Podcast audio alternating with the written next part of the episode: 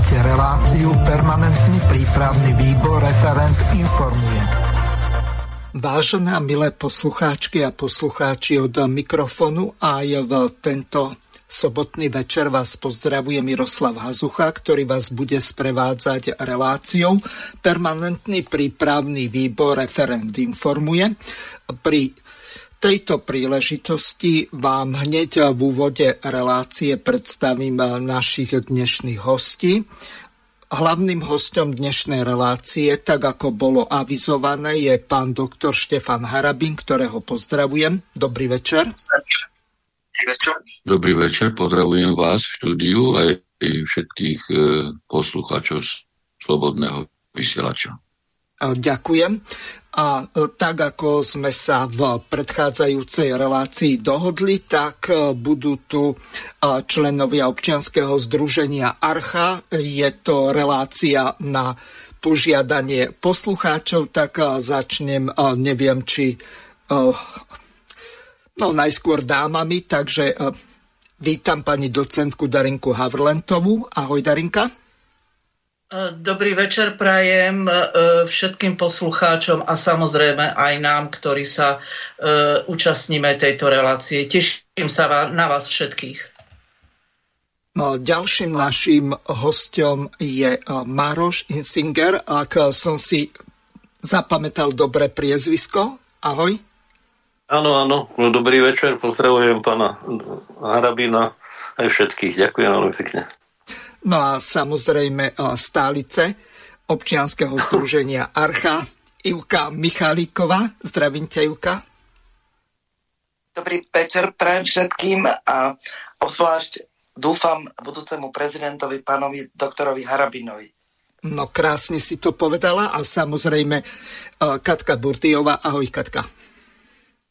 Ahojte, príjemný sobotný večer všetkým a tiež pozdravujem pána doktora Harabina.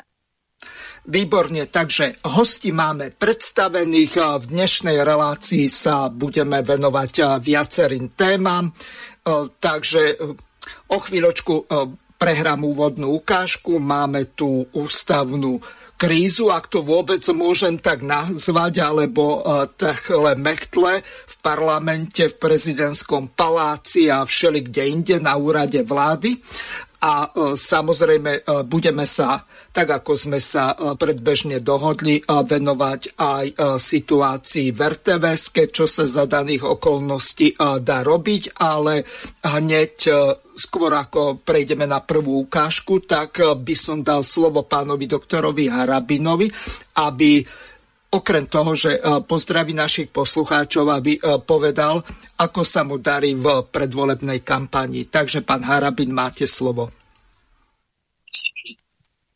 Tak ešte raz pozdravujem aj predstavených e, hostí. Ako sa mám teraz, som len dobehol k e, počítaču, lebo som bol na e, mítingu v Nových zámkoch. Nových zámkoch. Takže ja ako sa mám, dobre sa mám, len som uh, unavený. No ale už to nejak zvládneme. No určite áno, veď uh, nás je tu uh, dosť, tak ideme rovno na vec. Čiže, tak ako som spomenul, máme tu akýsi ústavný spor medzi prezidentkou, premiérom, predsedom parlamentu. Tak Prvá zvuková ukážka. Prezidentka Zuzana Čaputová urobila ďalší ťah v súboji o trestný zákon. Novelu, ktorá znižuje tresty za korupciu a ruší úrad špeciálnej prokuratúry, podpísala hoci s obsahom nesúhlasí.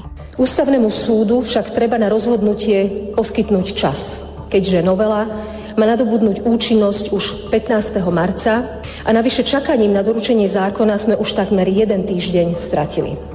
Budete počuť reakcie opozičných poslancov, ale aj premiéra Roberta Fica.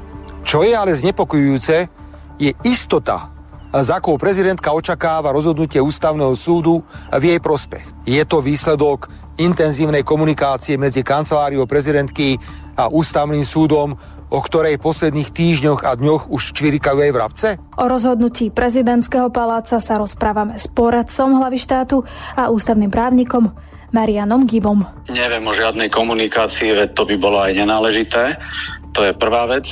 A druhá vec je, nie, ak mi nič neuniklo, tak nie je mi vôbec známe, že by prezidentka predikovala nejakým spôsobom rozhodnutie ústavného súdu, alebo že by si bola istá tým, že jej návrhu vyhovie. Takú istotu nemala a nemá. Aká je budúcnosť novely trestného zákona? a aké scénáre prichádzajú v úvahu. Prezidentka Zuzana Čapútová dnes, hoci s výhradami, podpísala kontroverznú novelu trestného zákona. Ústavnému súdu však treba na rozhodnutie poskytnúť čas, keďže novela má nadobudnúť účinnosť už 15. marca a navyše čakaním na doručenie zákona sme už takmer jeden týždeň stratili. Nevyhnutným predpokladom môjho podania na ústavný súd preto je, že som novelu musela podpísať, aj keď s ňou nesúhlasím a preto ju na súde namietam. Je to však jediný spôsob, ako umožniť, aby sa nespustili účinky novely ani na jeden deň. Neuplatňujem si teda právo veta.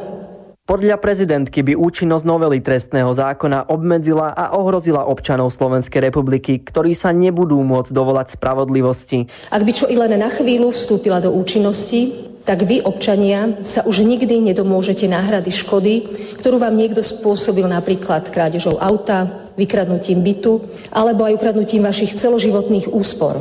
Ak takýto skutok spadne do veľkého koša premlčaných trestných činov. Nehovoriac o tom, že páchateľ takýchto skutkov by nikdy nebol potrestaný a vy ho budete stretávať na ulici. Zuzana Čaputová priznala, že pri rozhodovaní medzi podpísaním novely alebo vetovaním jej výrazne pomohol práve Robert Fico. O zbytočnosti veta alebo vetovania zákona ma vo finále utvrdil aj premiér Fico svojim listom. Informoval ma v ňom, že by prípadne zvážili zmenu novely, ale výhradne iba pokiaľ ide o násilné trestné činy a iba pokiaľ ide o nimi predloženú podobu tejto zmeny. Tým znovu potvrdil, že zmeny v iných častiach novely prostredníctvom veta vôbec neprichádzajú do úvahy. Avšak, ako som povedala, zmeniť premlčanie násilných trestných činov môžu aj bezo mňa, o inom sa v rámci veta baviť nechcú a tak je rozumnejšie dať priestor na rozhodnutie ústavnému súdu. Iba on môže byť konečný arbiter tohto sporu. Predseda vlády Slovenskej republiky Robert Fico Zuzane Čaputovej odkázal, že je na ňu ako končiacu prezidentku smutný pohľad. Pani prezidentka končí ako opozičná trap, hračka v rukách médií a mimovládnych organizácií. Vždy som ju varoval. Pani prezidentka, spamätajte sa, lebo skončíte ako pán Kiska. A to sa aj stalo. Vyvoláva úsmev na tvári, že prezidentka podpísala novelizáciu trestného zákona a zrušenie úradu špeciálnej prokuratúry a nevyužila svoje právo vetovať zákon, kedy by sme mohli niektoré drobnosti opraviť. Podávali sme jej ruku na spoluprácu, ale ona ju musela odmietnúť. Robert Fico vo vyjadrení obvinil prezidentku zo zaťahovania ústavného súdu do politického súboja. Politicky vyvoláva postup prezidentky úsmev na tvári. Čo je ale znepokojujúce, je istota, za akou prezidentka očakáva rozhodnutie ústavného súdu v jej prospech. Je to výsledok intenzívnej komunikácie medzi kanceláriou prezidentky a ústavným súdom, o ktorej posledných týždňoch a dňoch už čvirikajú aj vrabce? Je normálne, že prezidentka prejudikuje, dopredu oznamuje rozhodnutie ústavného súdu? Vťahuje prezidentka ústavný súd do politického súboja? Ak áno, pustila sa na mimoriadne nebezpečné chodníčky. Nakoniec e, s nedemokratickými postupmi má prezidentka skúsenosti, veď zmarila referendum o predčasných voľbách. Veľmi by som odporúčal ústavnému súdu, aby sa dištancovalo dnešných vyjadrení prezidentky. A súčasne potvrdzujem, že tak ako prezidentka robí všetko preto, aby novelizácia trestného zákona a zrušenie úradu špeciálnej prokuratúry nenadobudli účinnosť, a aby zachránila Lipšica, my urobíme všetko preto, aby sa obdobie temna rokov 2020 až 2023 už nikdy na Slovensku neopakovalo a aby schválená trestnoprávna legislatíva vstúpila do platnosti a účinnosti. Predseda strany Hlas sociálna demokracia Peter Pellegrini rozhodnutie prezidentky kritizuje. Podľa predsedu parlamentu sa dnes prezidentka rozhodla uprednostiť politický postoj pred záujmom ľudí. Prezident však nemá zastupovať ani záujmy koalície a ani opozície a ani jednotlivých politických strán má byť prezidentom ľudí. A ak je presvedčený, že ktorýkoľvek schválený zákon ide proti záujmom ľudí, má ho vrátiť parlamentu s konkrétnymi pripomienkami, aby poslanci dostali možnosť svoje rozhodnutie korigovať. Pani prezidentka túto možnosť premárnila a zákon podpísala a vyjadrila s ním súhlas. A tým práve vďaka pani prezidentke je pre parlament táto téma nakoniec uzavretá. Opoziční poslanci z kresťansko-demokratického hnutia podporili rozhodnutie prezidentky. Vieme, že pred pár minútami pani prezidentka podpísala novelu trestného zákona. My sme presvedčení, že po zvážení všetkých možností vybrala to najlepšie riešenie, ktoré môže zabrániť premlčaniu v tisíckach trestných činov. Ak by táto novela trestného zákona platila čo i len jednu sekundu, môže nastať to, že už nikdy nebudeme môcť mať vyšetrené prípady rôzneho charakteru a nikdy nebudú páchatelia postavení pred súd. Sme si vedomi toho, v akej sa nachádzame situácii a že je tu boj o čas. Predseda progresívneho Slovenska Michal Šimečka považuje rozhodnutie prezidentky za správne a progresívne Slovensko ho plne podporuje. Správne preto, lebo vytvára čo najväčší možný priestor preto, aby tento promafiánsky balíček, ktorý je nebezpečný, škodlivý, aby ho mohol posúdiť ústavný súd a prípadne ešte pozastaviť jeho účinnosť, ktorá má nastať 15. marca. Akékoľvek iné rozhodnutie alebo riešenie by dávalo vládnej moci alebo koalícii tu v parlamente možnosť naťahovať tie lehoty a zmariť možnosť pre ústavný súd, aby tento, aby tento zákon posúdil. Takže vypočuli sme si e, prvú ukážku. Ja pripomeniem, skôr ako dám našim dvom právnikom, doktorke Burdiovej a pánovi doktorovi Harabinovi slovo, pripomeniem našim poslucháčom, že do štúdia sa budete môcť dovolať až od 21.30 alebo od pol desiatej večerného či popoludnejšieho času No, e, nechceme tu e, riešiť otázku PMIM, no ale e, pán doktor Harabin hneď v úvode. Vy ste špičkový trestný právnik a zároveň kandidát na prezidenta. Za predpokladu, že by sa niečo takéto stalo v čase, keby ste boli v úrade, ako by ste konali? Zrejme túto kauzu sledujete, takže nech sa páči. Ďakujem za slovo. Tak e, v prvom rade treba povedať a dať za pravdu pánovi Ficovi aj e, pánovi Pelegrínimu, že prezidentka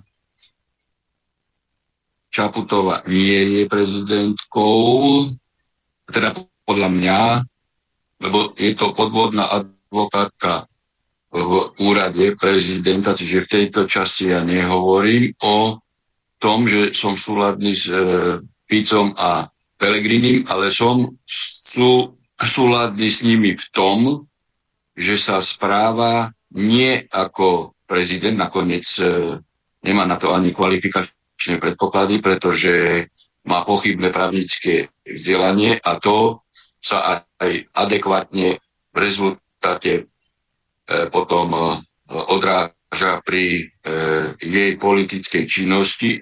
Nespráva sa nadstranicky, čo je základným predpokladom výkonu funkcie prezidenta, ale, spá, ale správa sa a, ako líder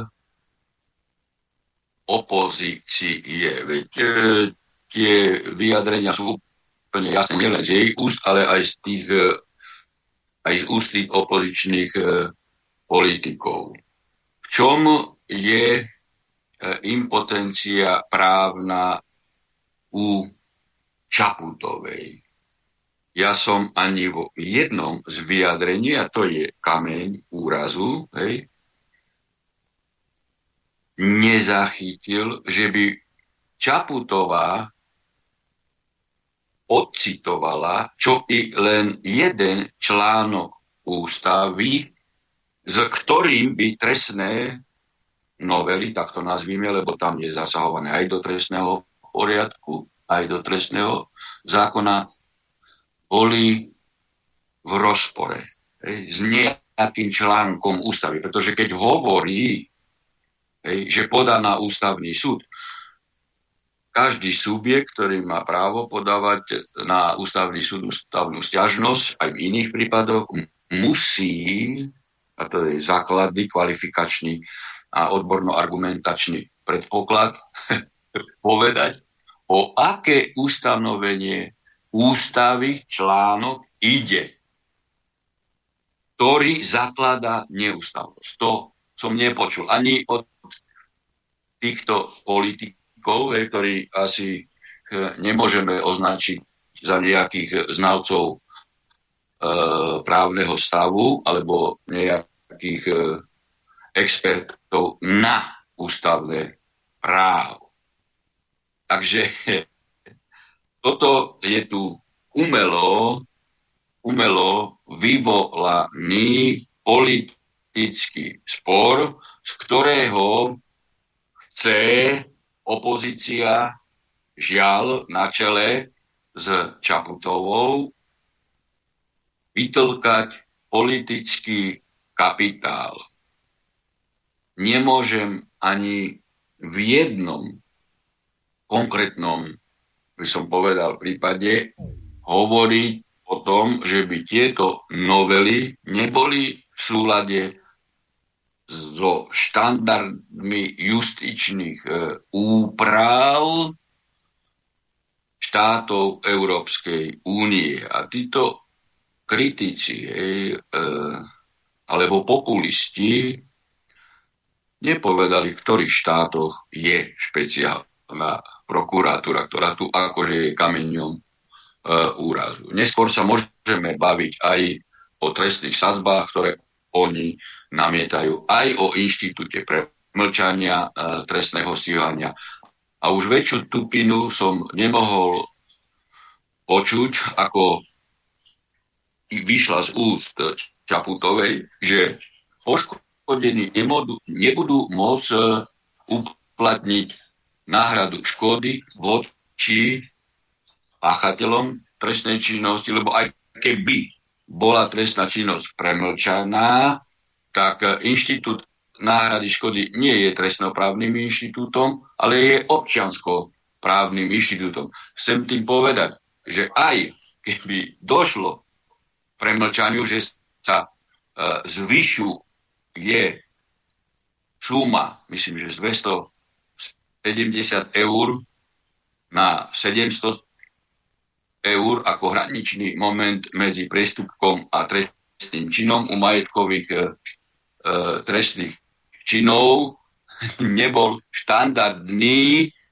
tak, ako je to v Európe a v členských štátoch Európskej únie. Tu sa často polemizuje, že teda taký skok z 270 eur e, ako hranici na malú škodu na 700. Len tu treba povedať, že tu vždy malá škoda sa odvíjala od minimálnej mzdy. Len sa na to nereagovalo určitý čas a sladom na infláciu minimálna mzda išla na tých okolo 700 eur, neviem presne číslo, čiže je logické, že už dávno na to uh, mal zákonodárny zbor reagovať a zvyšovať tú hranicu uh, medzi malou škodou a e, priestupkom. Lebo malá škoda zakladá trestný čin, čiže na, e, na tú hranicu medzi,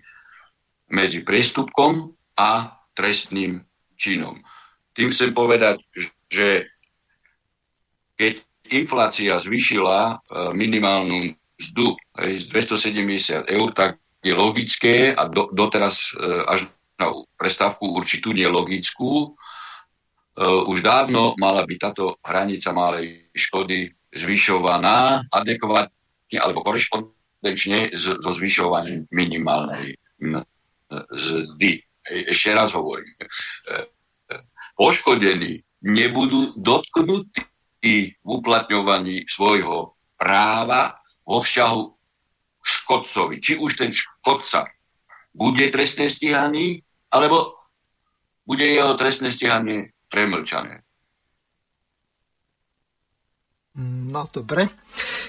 Katka, nech sa páči, môžeš na pána doktora reagovať alebo na to, čo sme počuli? Ja musím súhlasiť s tým, že ono je to tak na verejnosť deklarovaná tá novela, že ľudia ktorí naozaj to trestné právo nerobili, v zásade nerozumejú, čo sa udialo. Lebo uh, áno, v trestnom práve pán doktor potvrdí, je vždy, uh, aj keď je to právo znovelizované, vždy sa posudzuje podľa tej takej priaznivejšej úpravy právnej. Ale to premlčanie, premlčanie je vždy uh, tá premlčacia lehota začína nejakým úkonom, konaním, podnetom a tam sa viedla tá veľká diskusia premlčania, koľko má trvať tá premlčacia lehota. Vždy to bolo podľa závažnosti e, porušenia toho právom chráneného záujmu toho skutku. Aj to teda je. E, otázka je po tých rokoch preukázania toho skutku, lebo pri tých znásilneniach, to sme sa bavili, ja som dosť veľa chodila na tieto kauzy ako v rámci konania, keď som robila exofaky. Uh, bol to veľký problém. A neviem si ja osobne predstaviť po desiatich rokoch, no dobre, ale po 15, po 20 rokoch, ako pribehne po 20 eh, rokoch niekto s tým, že bol, ako to preukáže. Pretože je to veľký problém a zase znovu začína nejaká trauma, ak by to bola pravda. Ten človek má už určitý životný status urobený a teraz si viete predstaviť, čo by nastalo. No, je to je to veľmi také diskutabilné, či je to 10 alebo 15 alebo 20 rokov. Tie znásilnenia sa naozaj dajú uh, relatívne najlepšie vy, vy, vyšetriť, preukázať, dokázať, rozhodnúť v tom čase, kedy sa zhruba stáli. Potom to už začína byť buď na jednej alebo na druhej strane problém. Ale to je tak v skrátke. Čo sa týka uh, vlastne náhrady škody. Ehm, celé to bolo komunikované tak, že vlastne tá, tento nový uh, koncept trestného práva, trestného poriadku má smerovať v prvom rade k tomu, aby tí páchatelia boli uh, motivovaní alebo zaviazaní k náhrade škody. Aspoň taká bola myšlienka. Ja z môjho osobného pohľadu a z mojich skúseností, ja by som teda bola za to, aby keby, tá forma adhezného konania, ktoré bolo súčasťou trestného práva, bolo tak dôsledné, že ten páchateľ, ktorý naozaj škodu spôsobil, bola mu tá škoda jasne preukázaná. A to sa týka hlavne tých kaos e, z toho takého rozšafného nakladania, by som povedala, so zverejnými zdrojmi, nakoľko je niekoľko skutkových podstát, aby bol zaviazaný už v trestnom rozsudku. Nie, že sú stále odkazované na veci občianskoprávne, lebo tam, ako vieme, trvá to veľmi dlho, až sa to tak rozplyne. A bolo by to celkom dobré, pretože keď sa už vec rozpojednáva a pojednáva, naozaj sú tí ľudia už v tej veci oboznámení s tým spisom, tie dôkazy sa vykonávajú, takže sa to dá urobiť. Lebo ako som sledovala aj prácu doktora Harabina, áno, kauza trestná sa odpojednáva celá. A tam tá, e, tá ustalenosť tej výšky škody sa tiež dá. Lenže ako náhle to odkážete na veci občianskoprávne, no tak tam začínajú tie všelijaké, ja mám spor vravím, spory 15 rokov a neviete sa z toho vymotať, pretože 4 krát sa vám mení sudca, potom ja neviem, čo sa zmení, potom zase je to 2 roky a stále dokola. Takže ja si myslím, že to trestné by sa dalo upratať to z môjho pohľadu. No a čo sa týka pani prezidentky, tam vlastne nemám čo to dať, povedal to pán doktor Harabin veľmi jasne, lebo ona keď e, teda sa prezentovala ako právnik, ne, presne nemôže povedať, že ona to podpíše, nesúhlasí s tým, ale dá to na ústavný súd, hoci nevie prečo. Lebo z jej ľudského hľadiska alebo pohľadu by to bolo treba dať, lebo tak by sa zabezpečilo, keby to súd rozhodol ústavný, tak by tá novela neprešla. Lenže ústavný súd je presne viazaný tým, čo povedal pán doktor Harabin. Kde je ten rozpor medzi tou novelou a ústavou. Kde je ten rozpor? V čom? V dĺžke pravnočacích lehvod? V čom? A toto je ten, ten problém, ktorý e, ľudia možno nevnímajú, lebo sa to tak nejak preorientovalo na tú emóciu. Ale každá právna vec musí byť vysvetlená v tej svojej podstate. V tej právnej povinnosti, v príčinnej súvislosti, v dôsledkoch a v možnostiach, ktorý, ktorý ústava a zvyšná legislatíva umožňuje. A vrátanie procesu. To tak za mňa zatiaľ.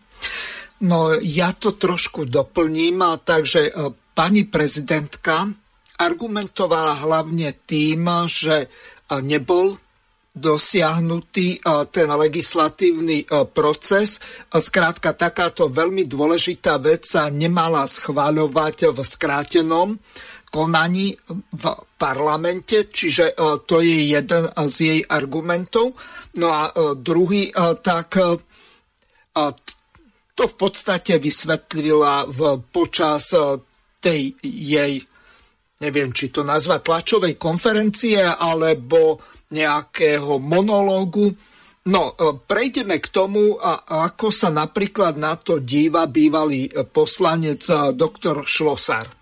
Vieme, aká je situácia na Slovensku. A včera sa mi akurát, včera sa mi akurát stala taká vec, a to vám musím povedať, taký úvod, dneš pán a hovorí mi, pán Kortoba, čo sa to deje? A hovorím, čo máte na mysli? A on, ja som v týchto voľbách volil Smer, ja som volil Smer a čo to spravili s tým zákonom? Ja som ich volil, ale toto, čo urobili, ma tak strašne nahnevalo, že ja už nech spravia čokoľvek, ja ich voliť nebudem, pretože týmto ubližujú normálnym ľuďom.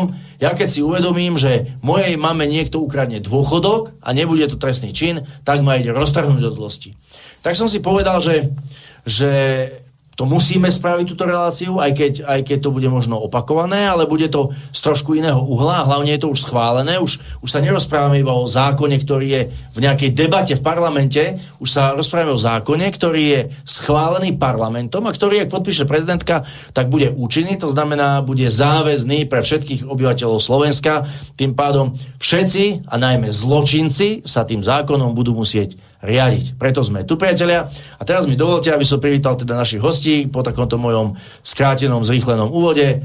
A dneska tu máme osadenstvo, ktoré sa dá povedať nielenže nie je múdre, ale aj pekné, pretože vidíte tam ďalej od kamery doktor Rastislav Šlosár, bývalý dlhoročný člen ústavnoprávneho výboru Národnej rady Slovenskej republiky. Rastio, vitaj. Ďakujem za pozvanie, pekný večer, priatelia. Rastio, ja si myslím, že ty si už, e, ty máš ten zákon e, naštudovaný minimálne tak, ako ho mali naštudovaní predkladatelia. No, dá sa to tak povedať, lebo pozeral som si aj to pôvodné znenie a dosť to podrobne som si pozeral aj to, čo už bolo nakoniec aj schválené.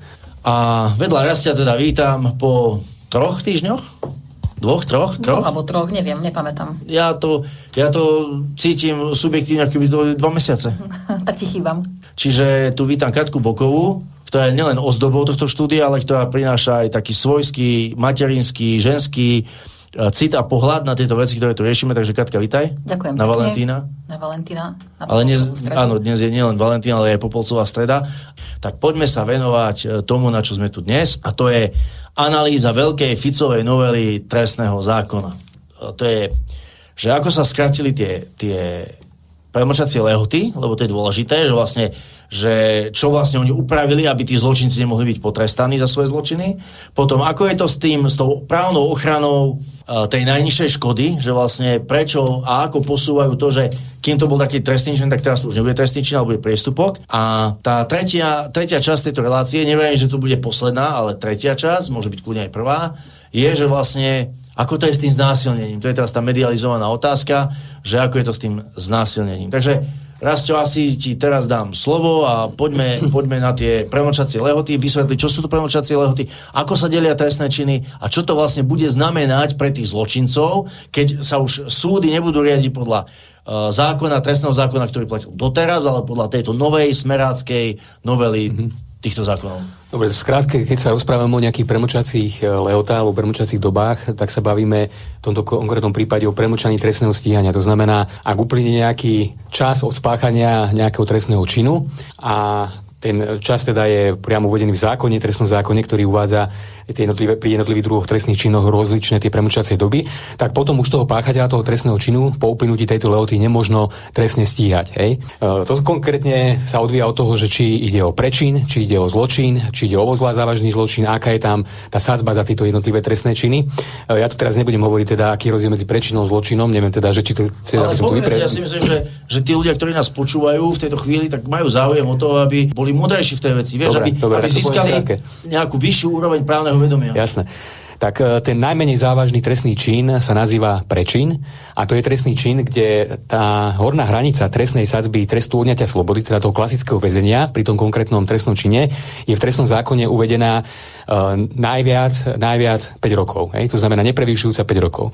Čiže, Ako? To čiže, je prečin. Čiže, čiže prečin je, keď niekoho za nejaký, nejaký trestný čin môžu odsúdiť maximálne, maximálne na 5 rokov. Na 5 rokov, presne tak. Ako náhle ho ale trestný zákon umožní odsúdiť na viac ako 5 rokov, tak ide o zločin, a pokiaľ je minimálna tá sadzba trestu unetia slobody, teda toho klasického väzenia, e, najmenej 10 rokov, tak v tom prípade hovoríme o tzv. obzvlášť závažnom zločine. No a o týchto vlastne názvov, to nie je len nejaký taký názov, aby sa, aby sa tí sudcovia alebo právnici nejakým spôsobom na tom ľudopoľne odbavovali, ale ono to, slúži, ono to slúži na to, aby e, sa rozlišovalo e, medzi závažnosťou tých jednotlivých trestných činov a tým pádom vlastne aj, aj e, ten menej závažný trestný čin je nielen, že trestaný menej, ale aj skôr sa premlčí ako tie, ten viac závažný trestný čin. Čiže to je taký nejaký základný rozdiel. No a práve táto veľká novela trestného zákona upravuje práve tie premlčacie lehoty pri premlčaní trestného stíhania E, nie všetky, ale dá sa povedať, väčšinu z nich upravuje tak, že pri mnohých tých trestných činoch, e, pokiaľ toto bude naozaj, naozaj platné, teda pokiaľ to podpíše prezidentka, alebo pokiaľ preumia poslanci jej veto a pokiaľ to na to bude účinnosť, tak mnohé tieto trestné činy sa premlčia o mnoho skôr ako podľa súčasného zákona. Takže vypočuli sme si pohľad ďalšieho právnika, doktora Rastislava Šlosara. Teraz eh, by som dal eh, slovo pani eh, docentke Havrlentovej, aby sa vyjadrila z psychologického hľadiska k tomu, čo sme počuli. Nech sa páči, Darinka má slovo. Zapni si mikrofon. Mala som, asi, asi som to dlhšie podržala a sa mi to znova prepla. No nie je dôležité.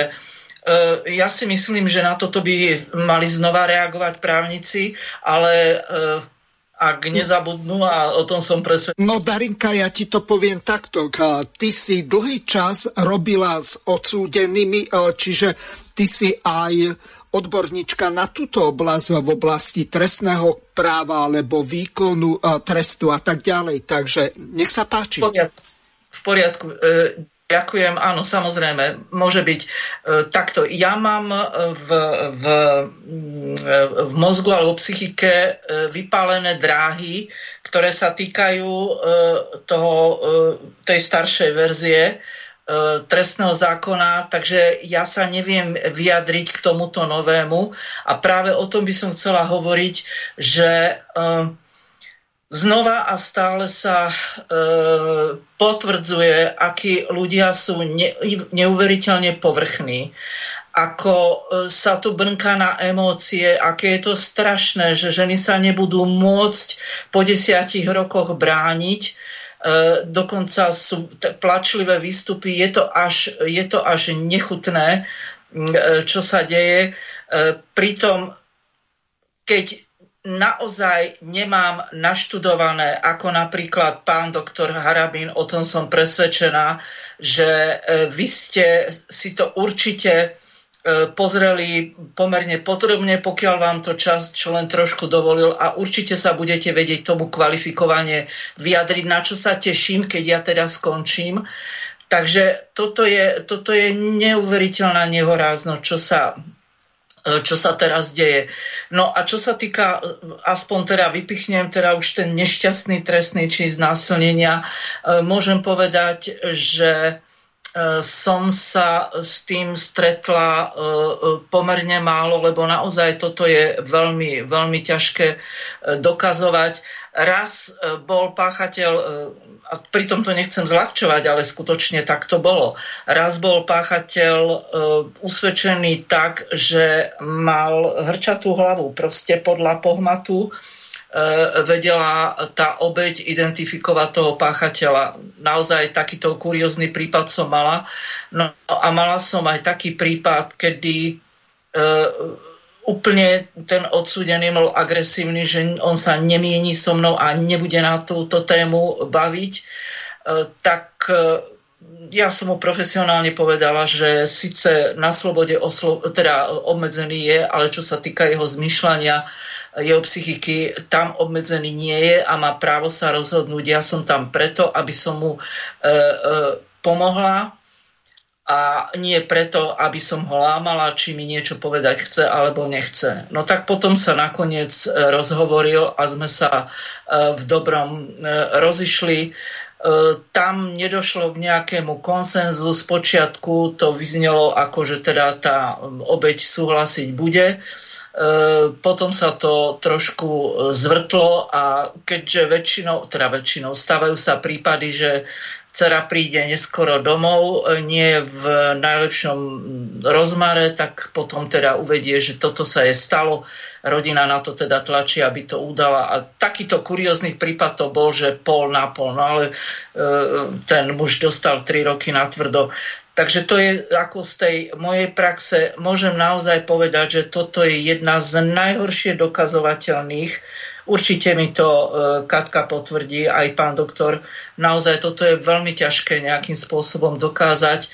Preto tá lehota podľa mňa úplne sedí. Dokonca aj tých 10 rokov už je takých, že na zváženie, ale naozaj tá hysteria je absolútne zbytočná, pretože som presvedčená o tom, že je tam o mnoho viac trestných činov, trestných sadzieb, podstat trestnej činnosti, ktorými je nutné sa zaoberať a nie vypichnúť jednu jedinú záležitosť a napakovať ju emóciami, na základe ktorých sa potom e, e, celý národ vydiera. Zatiaľ toľko. Dobre si to povedala. My sme s Katkou o tomto hovorili pred reláciou a Katka má také celkom zaujímavé riešenie. Ja ešte pripomeniem, že v niektorých štátoch v USA tak majú nepremlčateľné znásilnenie. Napríklad taký už, neviem, 75 alebo 80-ročný herec Bill Cosby, tak bol obvinený ešte z niekedy, keď bol mladý v Hollywoode a nejakou paničkou, e, ktorá chcela na ňom vytlsť nejaké peniaze, tak e, v takomto veľmi pokročilom veku ho zažalovala a on ten súd skutočne prehral. Čiže tu e, niečo také, to sa môže stať. Lenže, Katka, ten tvoj postoj ohľadom týchto premočacích dôb a hlavne tej procesnej veci ohľadom toho, že my v prípade Napríklad toho vyšetrovania máme e, všelijaké obštrukcie zo strany napríklad orgánov činných v trestnom konaní, e, že veci dobre nevyšetria, častokrát sú skorumpovaní, alebo e, je tam určitý klientelizmus, rodinkárstvo a čokoľvek iné. Toto sa úplne bežne deje a teraz ide o to, ako vlastne obnoviť to konanie, alebo lepšie to budeš vedieť eh, ty popísať. Nech sa páči, má slovo. Tak ono je to celé dané, stále je to dané tým subjektom, ktorý vyšetruje ja za tú moju tak ja som viac pracovala ešte za účinnosti starého ja, uh, trestného a vôbec tejto pôvodnej legislatívy. Ja sa musím priznať, že ja v súčasnej dobe, ako toto, čo sa momentálne deje v tom práve a v uplatňovaní práva, prepačte, ja to robiť už nedokážem. Ja, ja nie som schopná pracovať e, za takýchto podmienok, pretože ja keď som v podstate zastupovala klientov, no v trestných veciach tam to bolo v zásade na tej dôkaznej situácii. A faktom je, že keď ste v noci bežali na nejaký úkon, kde boli buď tie vraždy, alebo boli takéto, že znásilnenia, alebo bol tam uh, teda páchateľ, ktorý uh, bol mladistvý, tak tam musel byť advokát od začiatku. A uh, tie prvotné úkony, kde sa zabezpečovali vlastne ktoré vlastne charakterizovali ten skutok. Či to bolo tak, alebo onak. Tie prvé výpovede, e, tie zaistenia stôp, zaistenia šátstva, ja neviem, tie fotografie prvotné, no a potom samozrejme vlastne samotná tá kriminológia v podstate a kriminalistika, kde sa už robili jednotlivé teda úkony. No je to, je to to je to dôležité. Ja si neviem predstaviť, teda ja som bola na tých znásilneniach, ja si neviem predstaviť, jak ja by som preukazovala po desiatich rokoch alebo po 15, po 20, že tento človek uh, uh, ma znásilnil, keď ne, jedine, že vravím, ostane roztrhané šatstvo, zabalené v igelite, uh, s tými vzorkami, nejaké fotografie, aj keď vravím, teraz by to šlo, lebo však má každý mobil, vtedy to nešlo, plus tie svedecké výpovede, povedzme, je z toho dieťa, hej, dá sa tam mm. robiť DNA, lenže ja vám stále hovorím, ja som pri tých znásilneniach bola pri tom vyšetrovaní. Ak to bolo naozajstné znásilnenie, nie taká, lebo tých sme musím povedať z mojej praxe, že viac sme zažili tých opačných, že ten pre, prepačte, ten chlap bol e, naozaj vyvalený z toho, že niekoho znásilnil, lebo ani o tom netušil. Ako žiaľ, bolo to tak, no a veľmi ťažko sa to potom pojednávalo, pretože ste to videli na to pojednávanie, ale boli aj také, kde naozaj to vidíte pri tom vyšetrovaní, či to niekto hrá, nehrá, alebo proste si vymýšľa. Nakoniec sa to dá, ale musí to robiť niekto, kto to robí, pretože to chce robiť a robí to objektívne. A je tá, či ten prokurátor, či ten vyšetrovateľ. A keďže nemôžem, nemôžem povedať, že teraz je to tak. Nie, nie je to tak. Pretože inak by tie kauzy inak fungovali, inak by sa to vyšetrovalo a uh, ne, nemohli by uh, byť všelijaké skutok sa nestal a podobne. Lebo skutok sa vždy stal, len treba zistiť, akým spôsobom a, a či bol teda takým závažným porušením práva, akým teda bol. No a toto je to, čo mňa momentálne ako... Ja si myslím, že dôvod je skôr uh, mať uh, správnych ľudí, morálnych ľudí, na tých miestach, to, ten zákon je, podľa toho zákona sa ísť dá. Lebo kde je vôľa, je cesta a kde je žalobca, je aj sudca. No ale pán doktor Harabín by sám vedel z praxe povedať, že nie každý sudca je sudca. A to, toto žiaľ nevieme odstrániť žiadnom novelom trestného zákona, ale inou možnou legislatívou a dôslednejším e, teda skúmaním aj toho, čo kto robí, lebo žiaľ Bohu je to tak. A teda nie som tým nadšená, ale vravím, tie premlčacie lehoty e, začínajú plynúť od okamihu toho podania. A pokiaľ sa v, v, tom, v tom konaní ten úkon urobí, tá premlčacia lehota už sa proste neplynie. Čiže E, tam e, skôr je problém, či tie orgány začnú vyšetrovať. A toto sa mi tiež zdá také, že veľmi dôležitá stránka veci, aby tá prokuratúra konala.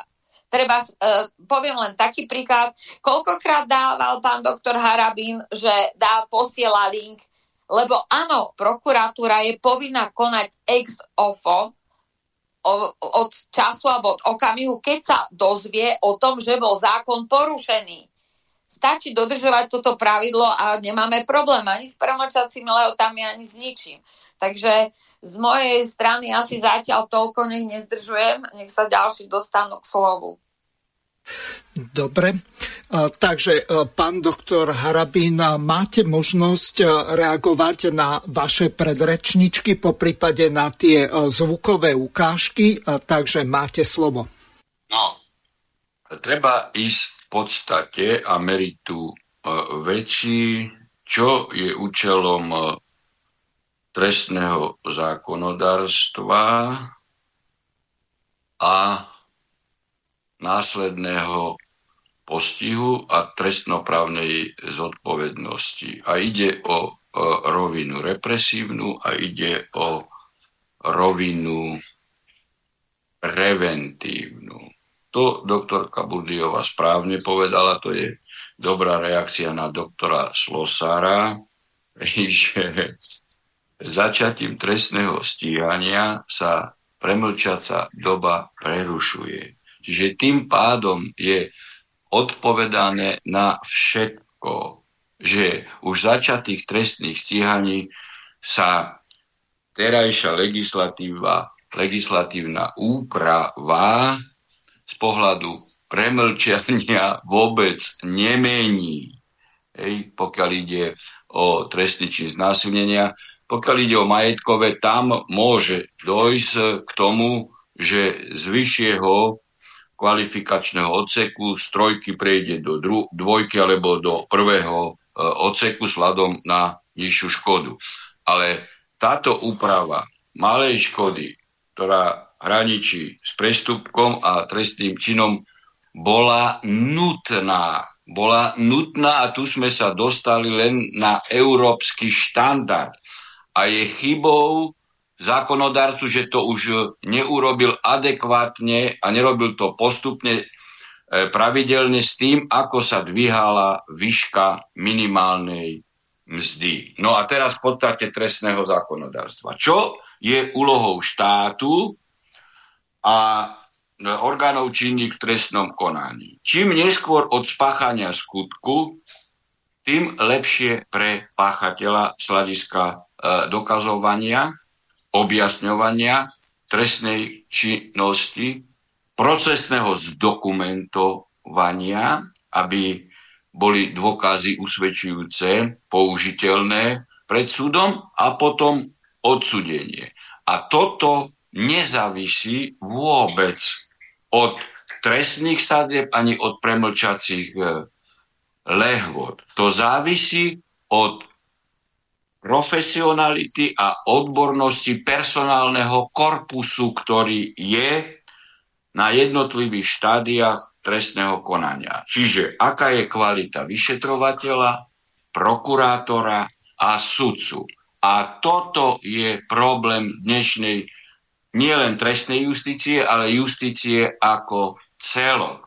Zlikvidoval sa inštitút justičného čakateľa, ktorý bol niekedy aj na prokuratúre, ja som ho zaviedol na, sú, e, na súdoch, zlikvidovala to Žitňanská a tým sa dostávame do stavu a na policie deto, lebo kvalitných policajtov povyhadzovali, že e, na týchto postoch sú nekvalifikovaní, neodborní ľudia a preto potom trvá dlho trestné konanie, lebo nie sú schopní objasniť zdokumentovať a procesne konkrétnymi dôkazmi podložiť usvedčenie, e, usvedčenie páchateľa. Čiže e, tu, hovorím populisticky, sa e, pretraktúva to, čo vôbec nie je podstatné. Z hľadiska premlčacích lehôd tu sa chce zaviesť americký model. Hej, predlžovacím, keď už tu e, detailne hovoríme o trestnom čine znásilnenia. Veď čím dlhšia premlčaca lehota pre oznámenie poškodenej vo vzťahu tomu, že bola obeťou a poškodenou, obeťou trestného činu znásilnenia, čiže obeťou páchateľa, to je na prospech páchateľov. Hej? Keď, keď práve premlčaca lehota má motivovať ženu, aby hneď neoznámila trestnú činnosť a oznámila ju až po 20 rokoch. Veď to vedie k tomu, že keď ten páchateľ nie je oznámený z trestnej činnosti a spáchal tú trestnú činnosť, no tak on práve nezodpovednosťou poškodenej potom pácha trestné činy znasilnenia ďalej. Čiže obeťou sa stávajú desiatky a stovky žien u tohto páchateľa. Tak toto, toto je e, typický politický nástroj v Amerike na vyrovnávanie si e, účtov politickej konkurencii, e, podnikateľskej konkurencii, alebo aj v konkurencii v biznise, v športe, že poškodená, keď treba odpísať nejakého relevantného politika, tak po 20 rokoch si spomenie, že ju potlapkával vo výťahu a že sa ju pokúsil e, znásilniť. Tu bol spomínaný jeden prípad, ktorý teda bol dokázaný po 20 rokoch. Ale 99,9% takto oznamených trestných činov aj v Amerike slúži na likvidáciu tých osôb, o ktorých som rozprával, lebo dokázané im nakoniec po 5 rokoch konania v Amerike nie je nič, sú oslobodení, ale človek je zlinčovaný. Hej? Spoločensky, politicky, e, podnikateľsky, e, môže ísť aj o hercov a, a proste významné populárne osobnosti, na ktorých si niekto e, chce urobiť svoj imič a chce zarobiť. Toto, toto, je, toto je úplne smiešne. Ja sa čudujem hej, e, koalície, že toto nedokáže odkomunikovať. Pretože čím kráča premlčaca lehota, tým je povinnosť orgánov činných v trestnom konaní byť kvalifikovanejší, erudovanejší, akcieschopnejší a funkčný na poste vyšetrovateľa, prokurátora a potom aj e, súdu. Je pravdou, že môže byť u niektorej ženy blok, hej, ktorý ju e, brzí v tom hľadiska psychického, že neoznamuje trestnú činnosť hneď. No ale keď už ju neoznámi do tých desiatich rokov, no tak e, e, do desiatich rokov, tak potom už je niečo nie v poriadku aj psychikou e, tejto poškodenej. Tak toto, toto nie je problém hej, sfunkčnenia e, justície. To je skutočne hrubo zneužívaná populisticky tematika trestného zákonodárstva funkčnosti justícii je neschopnými, neschopnými politikmi. Štát má povinnosť čím skôr cestou vyšetrovateľa objasniť trestnú činnosť, cestou prokurátora kontrolným mechanizmom zabezpečiť procesne relevantné a dôkazy spôsobilo usvedčujúce pachateľa a čím skôr odsúdiť. Veď čím dlhšie preblčiace lehoty, tak to je aj motivácia pre nezodpovedných vyšetrovateľov, prokurátorov alebo sudcov, no však budem ťahať tento spor do vtedy, do vtedy, do vtedy, do vtedy.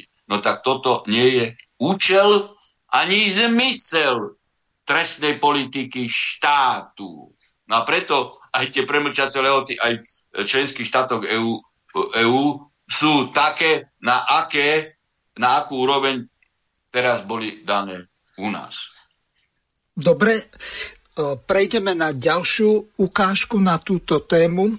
Katka Boková v tej relácii v tej televízii či rádiu Kompas, tak povedala nasledovne na tému znasilnenia a zmien v trestnom zákone. Ale vráťme sa naspäť k tomu trestnému to zákonu, k tomu, ako to vnímaš ty napríklad, že preč, ako vnímaš ty, že sa skráti premlčacia lehota na, na zabitie a napríklad na znásilnenie, hej, lebo mm-hmm. ja si myslím, že o tom znásilnení naozaj sú najpovolenejšie ženy rozprávať, jasné. Asi áno, tak už aj niektorí chlapi. Ale uh, nie, ja som šokovaná z toho a som veľmi nemilo prekvapená, že s tým prišli teda, že s tým prišla práve vládna koalícia, ktorá sa tvári prosociálne a ide im o ľudí a dokážu si v takomto uh, závažnom trestnom čine v podstate skrátiť nejakú premlčaciu lehotu, uh, pretože takto poškodená žena, znásilnená žena, si zaprvé poprvé nesie následky určite celý život. No to je niečo ako potrat, podľa mňa.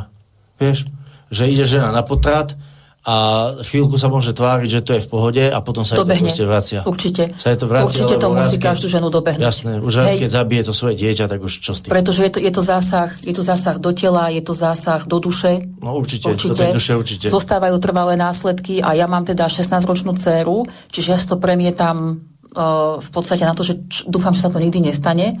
Ale dcera je stredoškoláčka, začínajú s kamarátkami chodiť na diskotéky, sú to mladé baby, uh, chodia von do kaviarne, medzi ľudí, chcú sa baviť. A neviem si predstaviť, že keby sa niekomu z tej partie, z tých mladých dievčat niečo stalo, že ich, že ich znásilní nejaký zvrhlík, uh, ako veľmi poprvé musí byť to dievča otrasené, možno zahambené, pretože vieme, že, že to jednoducho v tej hlave funguje, že žena si pripisuje asi tú vinu aj sebe cíti sa pošpinená, cíti sa zahambená, určite v prvom momente nechce o tom rozprávať. A skrátiť premlčaciu dobu na, na 10 rokov je, je obrovitánsky nezmysel. Ak si Fico myslel, že takýmto krokom motivuje ženy, aby nahlasovali znásilnenie v podstate skôr, aby bola nejaká šanca to vyriešiť, tak je na veľkom omyle, pretože takto poškodená, zneužitá, znásilnená žena určite potrebuje veľmi dlhú dobu na to, aby sa nejakým spôsobom pozvychala. Naozaj nie každá nájde silu o, o tom rozprávať, hneď páchateľa nahlásiť, znova sa k tomu skutku vrácať a tak ďalej. Čiže toto je absolútne krok, krok mimo. Čudujem sa, že v podstate za novelu trestného zákona hlasovali aj ženy, ktoré sú vo vládnej koalícii, pretože oni tam mali 78 No, mi hlasov no, dobre, poslancov. Mi, a teraz uh, mi povedz, Katka, že ako si toto vysvetľuješ? Ako žena poslankyňa, uh, a ženy v tom parlamente sú veľmi citlivé na to, že sú ženy poslankyne, Áno. zažili sme si to, tam sú niektoré veľmi precitlivé na to. Ako si vysvetľuješ to, že žena poslankyňa stlačí gombík, aby sa uh, znížila na polovicu premlčacia doba za znásilnenie? Neviem, neviem, čo ju k tomu viedlo, takú ženu. A, si, a zober si, že v podstate oni, uh, oni nahrali tým liberálkam, ktoré sú za potraty, sú za všetky možné tieto zvrátenosti a, a tie veci, ktoré sú nezvrátiteľné. Ale oni v podstate nah- nahrali tým liberál, liberálkam, ktoré samozrejme si z toho robia svoju agendu a propagandu.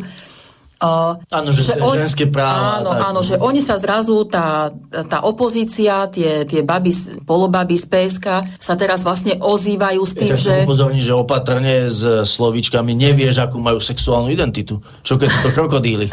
Rozumieš? To je pravda. Lebo prepáč, lebo teraz bol, teraz bol jeden e, veľký škandál v Kanade, to musím povedať, neviem, či to postrehla. Normálne chlap Černoch znásilnil dievča v metre. Polícia kanadská mala ho na kamere, dokonca mali tam jeho spermie po, po tom metre rozfackané kade tade a oni nevyhlásili po ňom pátranie, lebo ho nevedeli nájsť, nevyhlásili pátranie a, a zdôvodnenie bolo, že to neurobili preto, lebo neboli si istí, aké je rodové identity, ako ho majú správne osloviť.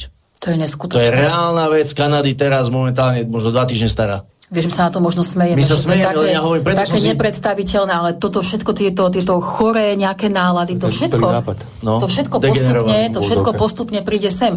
Ako za mňa, keby sa, no naozaj to nechcem pri, privolávať, maľovať čerta na, na stenu, ani, ani prežívať nejak v mysli, ale takéto niečo, keby sa stalo u nás v rodine, že niekto si dovolí siahnuť na ženu z našej rodiny, to je jedno, o, máme však viacej dievčat a žien v rodine, ako hovorím za mňa, ten chudák by sa nedožil toho pojednávania, pretože na, jednoducho nazúrená matka Ja som si myslel, že, že z vás je len tvoj muž cholerík, ale aj ty si cholerička. Nie, nazúrená matka dokáže, dokáže naozaj diviť, čiže v tomto prípade, aby ani tá skrátená premlčacia lehota nebola niečo platná. Ale vieš, tu nejde iba o znasilnenie dospelých žien, a, ale tu ide aj o zneužívanie detí, mladistvých. Toho sa tiež týka tá premlčacia doba. Tam tiež sa A- znižovala premlčacia doba, Rasťo? Áno, pokiaľ ide o najmä, najmä tomu o trestný čin sexuálneho zneužívania, no. tak tá základná skutková podstata sa, aj- sa aj tu zniužil, sa znížila z 20 na 10 rokov. Ona sa- ona sa- Je to jeden z tých, je to jeden z tých trestných činov. zločinov do 10 rokov. Áno. A tá premlčacia doba, ak mám správnu informáciu, sa vlastne začína od 18. roku toho, tej obete. Je to No, tak? Nie, nie, nie, to nemá nič spoločné. s tým To je nie? len, Nie, nie. Pri sexuálnom živažovaní ide v podstate len o to, aká je, aký, aký je vek vlastne tej obete, hej? A tam nie je o to, že odkedy sa začína premlčacia lehota. Ale, Nie, ale tu sú, tu ľudia píšu dobré, e, dobré postrehy. Tu píše uh, náš nejaký divák, že pedofília by isto iste nemala byť premlčaná Mhm.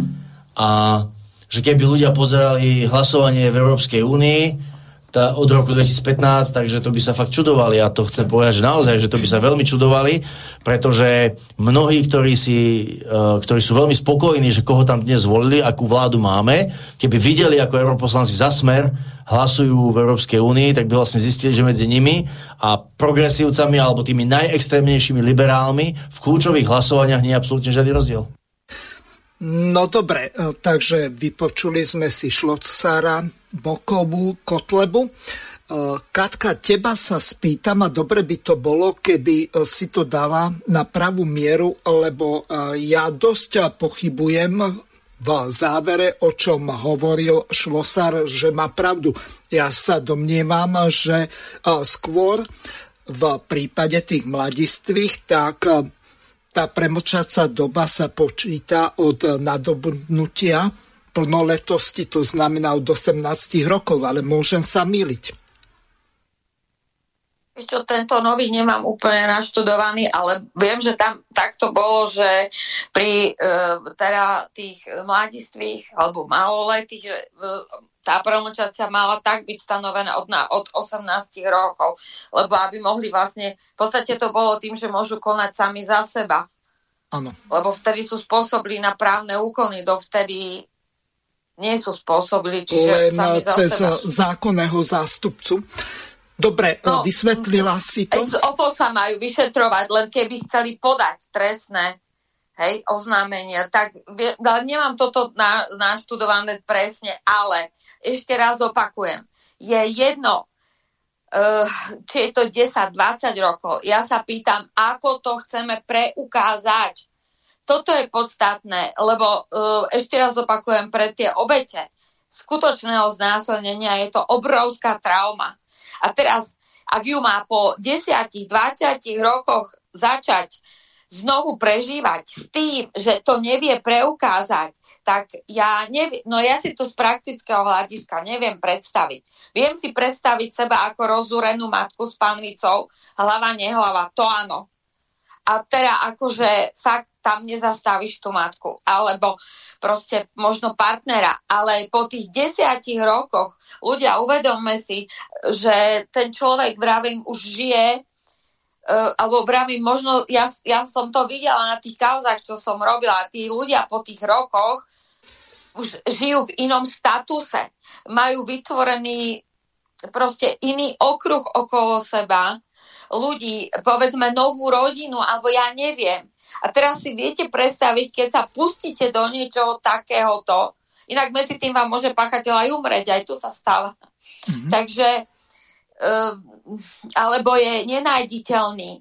A teraz si viete predstaviť, čo obnáša to neustále chodenie na tie úkony, roz, rozpitvávanie, kde mal ruku, kde držal ruku, jak ste vyležala, kde ste mala nohu. Veď ja som bola pri tých úkonoch, no ja si neviem predstaviť, že, že po desiatich rokoch alebo aj po tých 20 je niekto schopný toto znovu prežiť. Je to strašné, akože mne, mne sa to, tie echt, teda znásilnenia, to sa naozaj veľmi ťažko, už tie prvotné procesné úkony sú problém. Ešte potom máte tú rekogníciu k tomu a čo ja viem. A teraz, čo bude robiť po 20 rokoch? Ako ho opozná? Ako preukážeme, že na hentom trávniku ju znásilnil a tu bol taký krík a tu vedľa bolo, ja neviem, tri kamene. To sa všetko tam dokumentovalo. A ja neviem, o tento krík si roztrhla blúzku. Toto sú tie detaily toho konania. A tak sa to preukazuje, no okrem teraz e, lekárskeho vyšetrenia a tak ďalej a tak ďalej. Obravné zranenia. Teraz mi povedzte, ako to tá žena má absolvovať po tých desiatich rokoch? Ja, to, ja neviem. To je naozaj potom uh, v zmysle toho, čo povedal pán doktor Harabin, že potom chcem len ško- odškodnenie a poviem vtedy vo alebo čo ja viem. No ja si to neviem predstaviť, lebo nedá sa to. No jedne vravím, že má fotky, má, má nejaké nahraté niečo, ak to pripustia ako úkon, má zabalené, roztrhané veci s tými, povedzme, nejakými alebo otlačkami na kabelke, že ju odrapili remienok. Proste toto sú tie dôkazy reálne pri vyšetrovaní toho skutku. My sa musíme zaoberať tým, že to nie je sranda, že ja keď nahlásite, že sa vám stratil občianský preukaz alebo vám niekto ukradol kabelku, že vbehnete na, podáte, že ukradli mi kabelku, mala som tam toto, toto a idete preč. Nie, nie. No takže ja neviem, no treba sa na to dívať naozaj aj prakticky a nie len s emóciou. Ja chcem vidieť, ak tá žena toto pôjde absolvovať, keď naozaj toto zažila po, po tých 10, 15, 20 rokoch, kedy možno, že už má, už má možno, že aj, aj vnúča a potom pôjde No, no ja neviem, po 20 rokoch ja, ja neviem. No. Uh, Takže... Katka, uh, chvíľočku strpenia, nezabudni, čo uh. si chcela povedať. Uh, dovolal sa nám poslucháč z Českej republiky, ktorý uh, to uh, zrejme uh, nepočúva od začiatku. Pán poslucháč, ste vo vysielaní. Môžete položiť mimoriadne otázku, lebo ja som síce v úvode relácie povedal, že až od 21.30, no ale keďže ste z Českej republiky a voláte, tak vám dám už príležitosť vyjadriť sa. Nech sa páči, môžete reagovať. No, dobrý večer, tady poslovec Brna. Já se chci zeptat, jaký je vlastně trest, nebo jaký teda bude trest za křivý obvinění ze znásilnění Potom, jaký bude trest za křivý obvinění z pohlavního zneužívání a jaký bude trest vlastně k navádění ke křivému uh, obvinění ne, uh, z pohlavního zneužívání. Jestli můžete říct, kolik to třeba bude, jestli to třeba bude dvojnásobek, eh, jak znásilnění, nebo to bude stejný trest jak znásilnění, nebo pohlavní zneužití, nebo to bude trest. Jestli to můžete ještě díky za těmi Uh-huh. Uh, ďakujem. Pán Harabin, neviem, či ste dozrozumiteľne počuli, lebo trhalo kus ten zvuk, no ale môžete sa vyjadriť k tým tr- lehotám, ani nie lehotám, ale trestným sadzbám, na ktoré sa poslucháč pýtal. Čo sa týka znásilnenia? Pozrite, ja nerad diskutujem s ľuďmi, ktorí nemyslím na toho poslucháča teraz, ano. ale aj na tú tlačovku LS, no, s, ľuďmi, ktorí trestnému právu nerozumejú. Lebo ja keď nerozumiem kozmickým letom, tak sa nepúšťam do uh, diskúzie. Hej, to je prvý moment. Rozumiem len, že doktor Šlosar je judr a je bývalý poslanec, tak mal by e, niečo o tomto vedieť, keď má už tú e, právnickú fakultu skončenú a urobenú rigoróznu skúšku a advokátske to skúšky. Neznamená, že má, to neznamená, že keď má e, diplom, hej, že teda ešte tomu e, rozumie. Doktorka Burdiova veľmi dobre povedala. Veď som pojednával tisíce prípadov a stovky znásilnení na okresnom súde po Prade. Okamžite po podaní trestného oznámenia v súdnom konaní a vôbec procesniť dôkazy je mimoriadne ťažké, aj keď bol trestný čin spáchaný po mesiaci. Lebo má, tam mať, keď nemáte nejaké fyzické e, násilie, alebo spermie a tak ďalej, čo je e, možné potom podrobiť znaleckému dokazovaniu, tak aj, aj vtedy je mimoriadne ťažké dokázať e, vínu a odsúdiť páchateľa, podpísať sa hej, e, pod t- nepodmienečný trest odňatia slobody, keď máte často e, tvrdenie proti tvrdeniu ide o, o vzťah medzi mužom a ženou, ktorý bol dlhoročne dobrý, potom e, dojde medzi nimi k určitým kolížiám a žena zo žiarlivosti oznámi e, trestnú činnosť.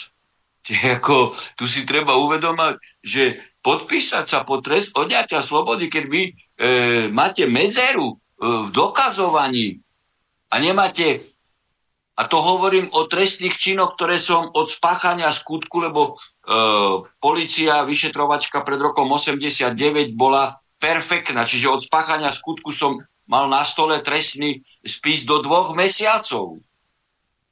tak pojednávať trestnú vec znásilnenia po 20 rokoch, veď to je nedokazateľné. A vám hovorím, že môže sa stať, že nejaká žena má blok. Môže mať blok. Ale kto urobil z tých e, kritikov, hej, opozičných, alebo aj kritikov LSNS, analýzu a štatistiku, koľko je takých e, žien. Koľko je takých žien? Zo 100% prípadov poškodených možno pol percenta je takých, ktorí majú blok. A keď majú blok, hej, no tak majú blok. Hej, to je na ich škodu. Ale my nemôžeme kvôli polpercentuálnemu výskytu bloku u poškodenej ženy búrať celý justičný systém a spôsob rýchleho a okamžitého objasňovania trestného činu. Po 20 rokoch, aké budete mať vecné stopy? Vecné stopy. Čiže ostáva to v polohe tvrdenie proti tvrdeniu. A sú tam rôzne motívy. Čiže čím dlhšia premlčacia lehota, to je na prospech páchateľa a okrem iného aj na to, aby ten páchateľ v budúcnosti veselo pokračoval trestnej činnosti. Ja už neviem, ako to mám e, povedať. A viete, tá retorika e, tlačovky LSNS mi pripada, ako keby e, pán Kotleba bol na stáži u Soreša, hej? pretože tu sa snaží kooperácii e, s progresívcami útočiť hej, na smer len, len preto, že chce útočiť a nemá to žiadnu racionalitu so zmyslom trestného konania. Objasnenie, preukázanie dokazov, rýchly súd, nastup trestnej zodpovednosti a výkon trestu, čo má štát zabezpečiť. Štát nemá zabezpečovať predlžovanie vyšetrovania. Veď to je na hlavu podstave, postavené. Čiže musím si potom postaviť otázku, či e, LSNS nezačala spolupracovať so Serešovskými e, progresívcami. No a samozrejme, veď e, čo český poslucháč hovorí, veď e, boli, bolo x prípadov, že, že žena zo žarlivosti si vymyslela trestný či znasilnenia a potom e, bola, e, bola trestne stíhaná pre krivé obvinenie, lebo sa preukázalo, že, že je to vyslovený, vymyslela sa aj potom, e, priznala, pomerila sa s, s partnerom. Takže, takže my chceme vyrábať trestnú činnosť. No ja už ako fakt, ja neviem. Čak to je proti zmyslu a účelu a, a základným princípom e, právneho systému čo? je právna stabilita, právna istota. Tak a hovorím, dlhá premlčacia lehota je nástroj na e, likvidáciu svojich oponentov, nech je to v akejkoľvek e, rovine a je to nedokazateľné. A keď máš ty ako sudca, čo i len percento pochybnosti, tak si povinný oslobodiť pachateľa. Hej, re, oslobodiť páchateľa. Nie. Oslobodiť obžalovaného. Lebo nie je páchateľ, lebo nemáš 100% istotu, že to spáchal. Mm-hmm. Tak to je aj návod na to, e, aby niektoré ženy hej, z rôznych motivov likvidovali nevinných ľudí, škandalizovali nevinných ľudí. Tak preto ako tú, tú populistickú populistickú, populisticky títo, e, ktorí mali príspevky, ktoré ste tu pustili, hej, sa snažia zneužiť túto e, situáciu. Hej, len na to, aby politicky zabodovali a miešajú hrušky s jablkami. Ja by som skratil premlčacie lehoty ešte nižšie. Dobre, pán Harabin, dáme možnosť vyjadriť sa aj Ivke Michalikove, lebo dnes ešte sa k slovu nedostala. Ivka, ako ty sa na toto dívaš ako žena, matka, za chvíľu stará mama? A samozrejme aj ako občianská aktivistka.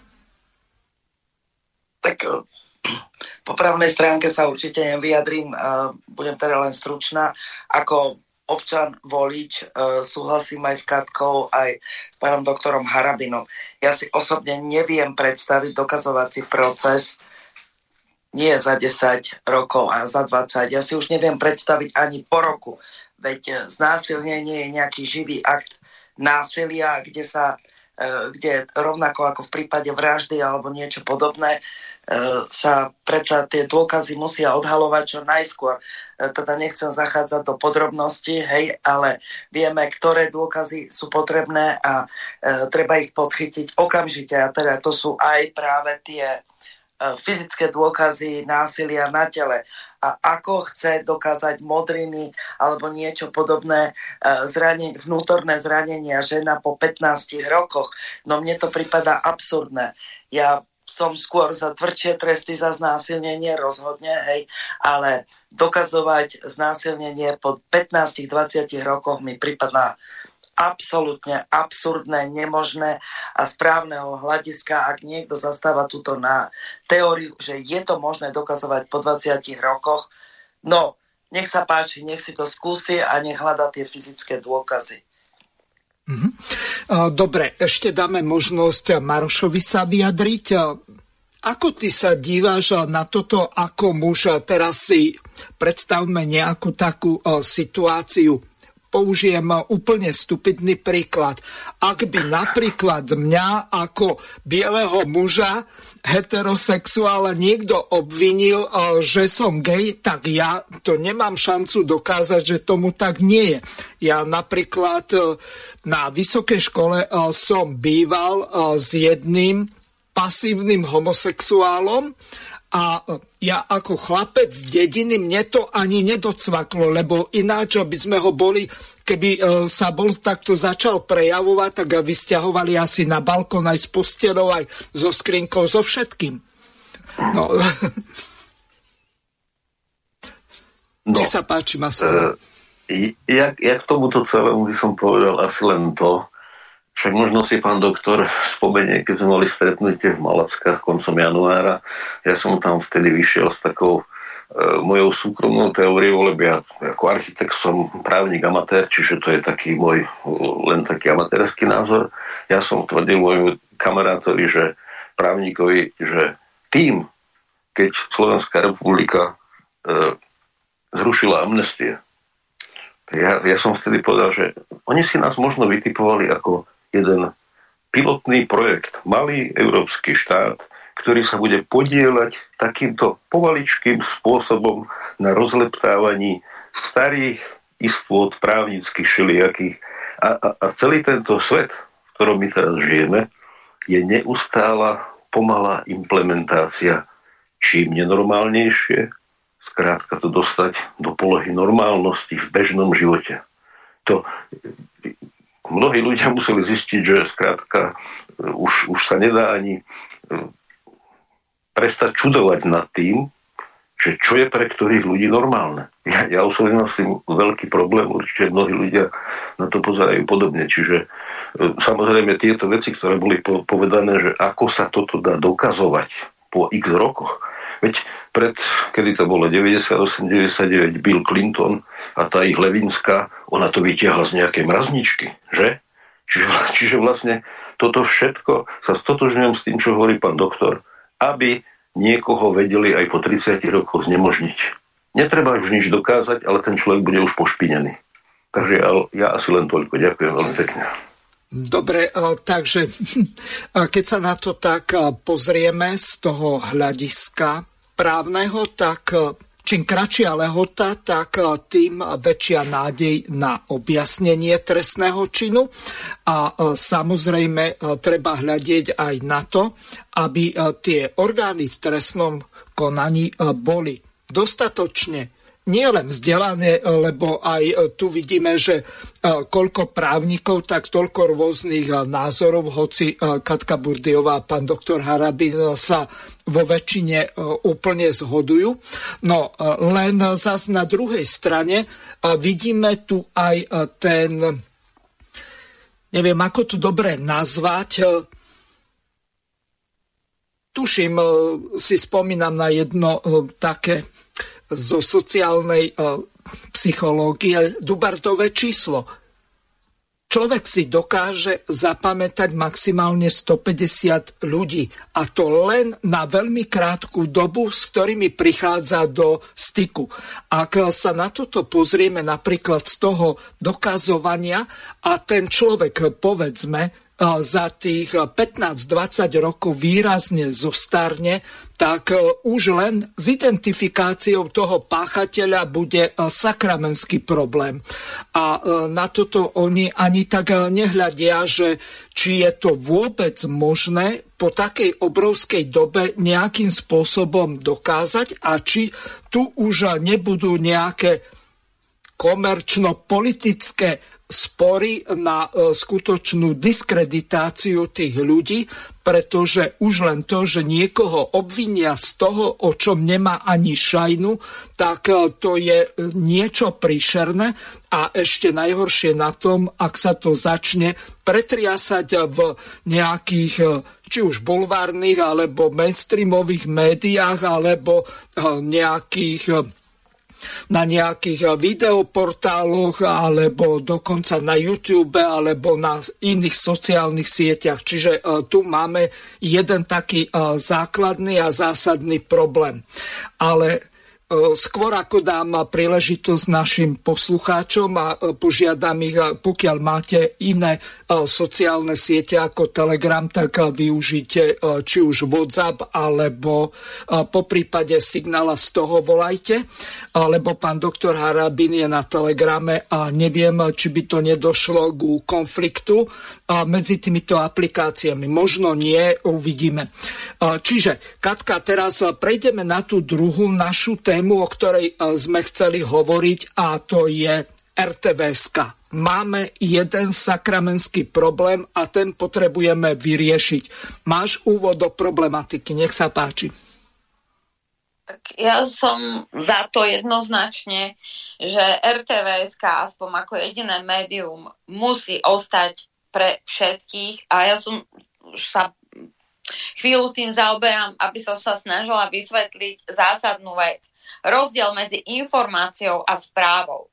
Informácia je to, čo sa reálne stalo, čo sa deje, dialo, ako to bolo. A správa to je to, čo sa dostane tým divákom, ale už so subjektívnym podaním alebo prekrútením alebo povedaním ináč. Ja som to vysvetlila v tomto prípade na tom odvolávaní Martiny Šimkovičovej. Keď znie správa tak, že podľa Pelegriniho ich bolo 28 a podľa Sasky ich bolo 30 v matematike je buď 28 alebo 30. Nemôže byť, že raz je podľa niekoho 30-28 a raz je 30-30. Správa je to skomolená. Informácia je, že bol podaný návrh na odvolávanie Martiny Šimkovičovej, tu je zoznam poslancov a ľudia dopo- dopočítať do 30 vedia. A toto je ten problém, ktorý máme, že všetko je podané takto. Čiže ľudia vlastne ani nevedia, čo sa na nich rúti. No a e, dlho sa už o tom bavíme, že nepotrebujeme tri liberálne e, televízie, ktoré propagujú tzv. európske a západné hodnoty, ktoré naozaj nás, ako e, trefne poznamenal Maroš, e, ženu niekde úplne inám a je to úplne ďaleko od zdravého rozumu. My potrebujeme ľuďom dať k dispozícii, teda my všetci si navzájom dať k dispozíciu informáciu. Takto sa to objektívne deje a vy sa rozhodnite, vyhodnote si tú informáciu aj z hľadiska svojho života, aj z hľadiska svojich skúseností a hlavne možností. A od toho, vlastne sa odvíja všetko, lebo aj tá legislatíva, ako vidíte, toto je stále o tom, že niekto povedal, že je to tak, niekto povedal, že hen tak, niekto, že tak. Ale ono to je len jedným spôsobom. Otázka je interpretácie. No a keďže sme sa nádejali, že by sa to mohlo zmeniť, no tak mm, ja jednoznačne, eh, aj teda už pracujeme na tom, akými možnosťami vlastne by sa dalo Veď aj to je legislatíva, hej. RTVS má štatút a je tam e, určitý spôsob, ako sa obsadzuje funkcia riaditeľa a ako vieme, vždy ryba smrdí od hlavy. No tak e, štatút má byť objektívny, ale nikto to nerealizuje. To je presne to, čo stále hovorím. Právo máme, otázka je jeho realizácie. To, je, to sa týka či vyšetrovačiek, či prokuratúr, či súdov, či úradov ako to je presne jak v tom covide, jak to nazývam, to vyhláškové právo. Čiže e, dneska som sa tiež tomu venovala. Ide o to, že na tom nepráve nemôže vzniknúť právna povinnosť pre tretie osoby. Ale stalo sa. Ale stalo sa. A je to ten problém, že konajú to tí, ktorí majú tú funkciu. Nemuseli to neprávo vynúcovať, ale robili to lebo sa vytvoril narratív, že to musíme a musíme a musíme. Nič nemusíme. Musíme len umrieť. A toto je ten problém. A tá informácia, pokiaľ by znela ináč, nie ako tá skomolená správa, aj ten postoj ľudí, ľudí by bol iný. Lebo celé je to na tom strachu, že ke, čo keď, čo keď. No čo keď je dobré, len výsledkom je potom to, že sme prišli o kopu podnikateľských subjektov o kopu možností a takto sa to deje prepletené teraz v tomto úžasnom svete a práve preto potrebujeme tú RTVS-ku takú, aby tam bola tá vyváženosť. No a tak čakáme, teda budeme oslovovať samozrejme či ministerstvo kultúry, či mediálny výbor e, na čele s pánom Michalkom, aj tých poslancov, že veď je to vo váš prospech. Nie tu behať po alternatívach ako jediné riešenie. To musí zaznieť aj od tej televízie, lebo veľa ľudí príde domov a zadne si na ten gauč a pustí si tú televíziu. A to je fakt. Takže prečo nevyužiť ten nástroj, ktorý je k dispozícii. Takže ja by som tak povedala, poďme do toho. Čo vy na to? No, krásne si to uviedla. Teraz dám slovo Darinke. Ehm, vieme, že aká je situácia v rtvs ako rtvs hrubo zlyhala v prípade covidu, že jednostranne šírila informácie, ktoré sú prozápadné, proeurópske a neviem aké, proglobalistické a pro korporačné alebo korporatívne, ak mám byť eh, presnejší. No ale hneď v úvode by si mohla vysvetliť eh, zo psychologického hľadiska napríklad z hľadiska e, sociálnej psychológie, ako je to so šírením tej informácie, ako vzniká správa, ako dochádza k tej redundácii, ak si ten termín správne e, pamätám, ako e, sa skrátka skomolí tá správa až do takej miery, a tu ešte nehľadím na tie všelijaké politické potexty, záujmy a E, dokonca častokrát aj e, podpásovky či špinavosti. Nech sa páči. No, pán moderátor už, uh, už, už si načínal aj odpoveď, takže mne hneď hlave šrotovala asi, čo mám povedať a dosť informácií si poskytol aj ty. Môže potom sa k tomu vyjadriť aj Katka, či som to teda ja správne uchopila. Informácia je v podstate esenciálny produkt, áno Správa už je ten obal, e, do ktorého sa tá informácia zabalí. A tá sa môže e, e, upraviť tak alebo onak.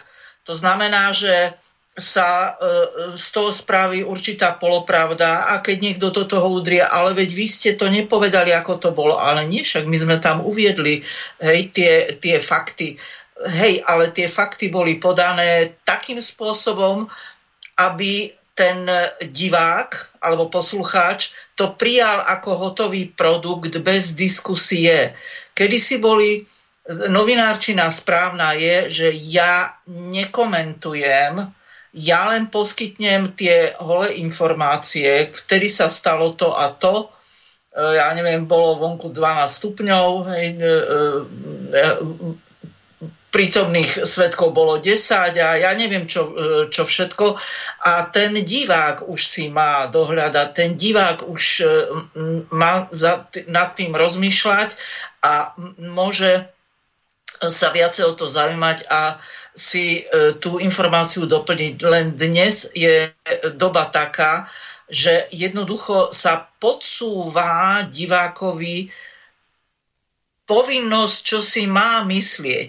Tie komerčné televízie, tam tomu rozumiem, tam majú donorov, tam sa sypú peniaze, ktoré sa sypú za určitým účelom. Ale na skutku, ako povedala Katka, E, RTVS, inak mimochodom ja by som znova tie dve inštitúcie oddelila. To nevidím ako dobrú vec, aby to bolo spojené. Tiež sa môžete k tomu e, vyjadriť moje kolegyne a kolegovia.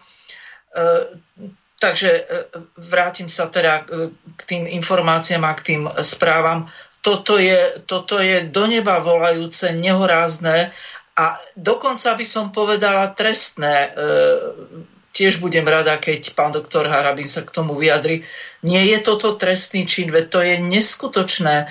Ja mm, z dôvodu nejakého duševného zdravia nie som schopná e, pozerať e, tieto, tieto kanály, ani tú slovenskú televíziu, lebo to je, to je ako takmer cez kopírák a ja tomu nerozumiem a nechápem, kto dovolil, aby e, inštitúciu, ktorú my platíme, ktorá je v našom ako vlastníctve, ako je možné, že tak hlboko klesla, že v podstate je takmer na nerozoznanie od e, komerčných televízií. Toto by ma teda zaujímalo, aké je možné, že takéto niečo sa za tie e, roky e, mohlo udiať. A áno, e, pán moderátor, máš pravdu, naozaj akákoľvek informácia ako tá čistá esencia sa môže v správe podať takým spôsobom, ako ja uznám za vhodný. Ja som poznala ľudí z minulosti, ktorí boli veľmi rozhľadení, rozumní, zaujímali sa uh, ako um, snažili sa ísť Darinka, e, nezabudni, opäť uh, máme volajúceho poslucháča, tak uh, mu dáme možnosť. Šťastie. No, chvíľočku vydrž.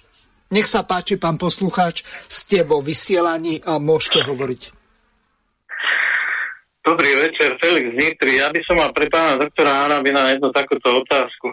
Nie je chybou uh, ohľade znásilnení trestných činov, že sa uh, v zákone neuložila podmienka takýto trestný čin nahlásiť každé, každého osoba ktorá sa dozvie, či to je, po, po, či to je tá osoba, ktorá bola na, znásilnená, alebo matka, ktorá sa do, dopočuje, že dcera bola znásilnená, alebo niečo také.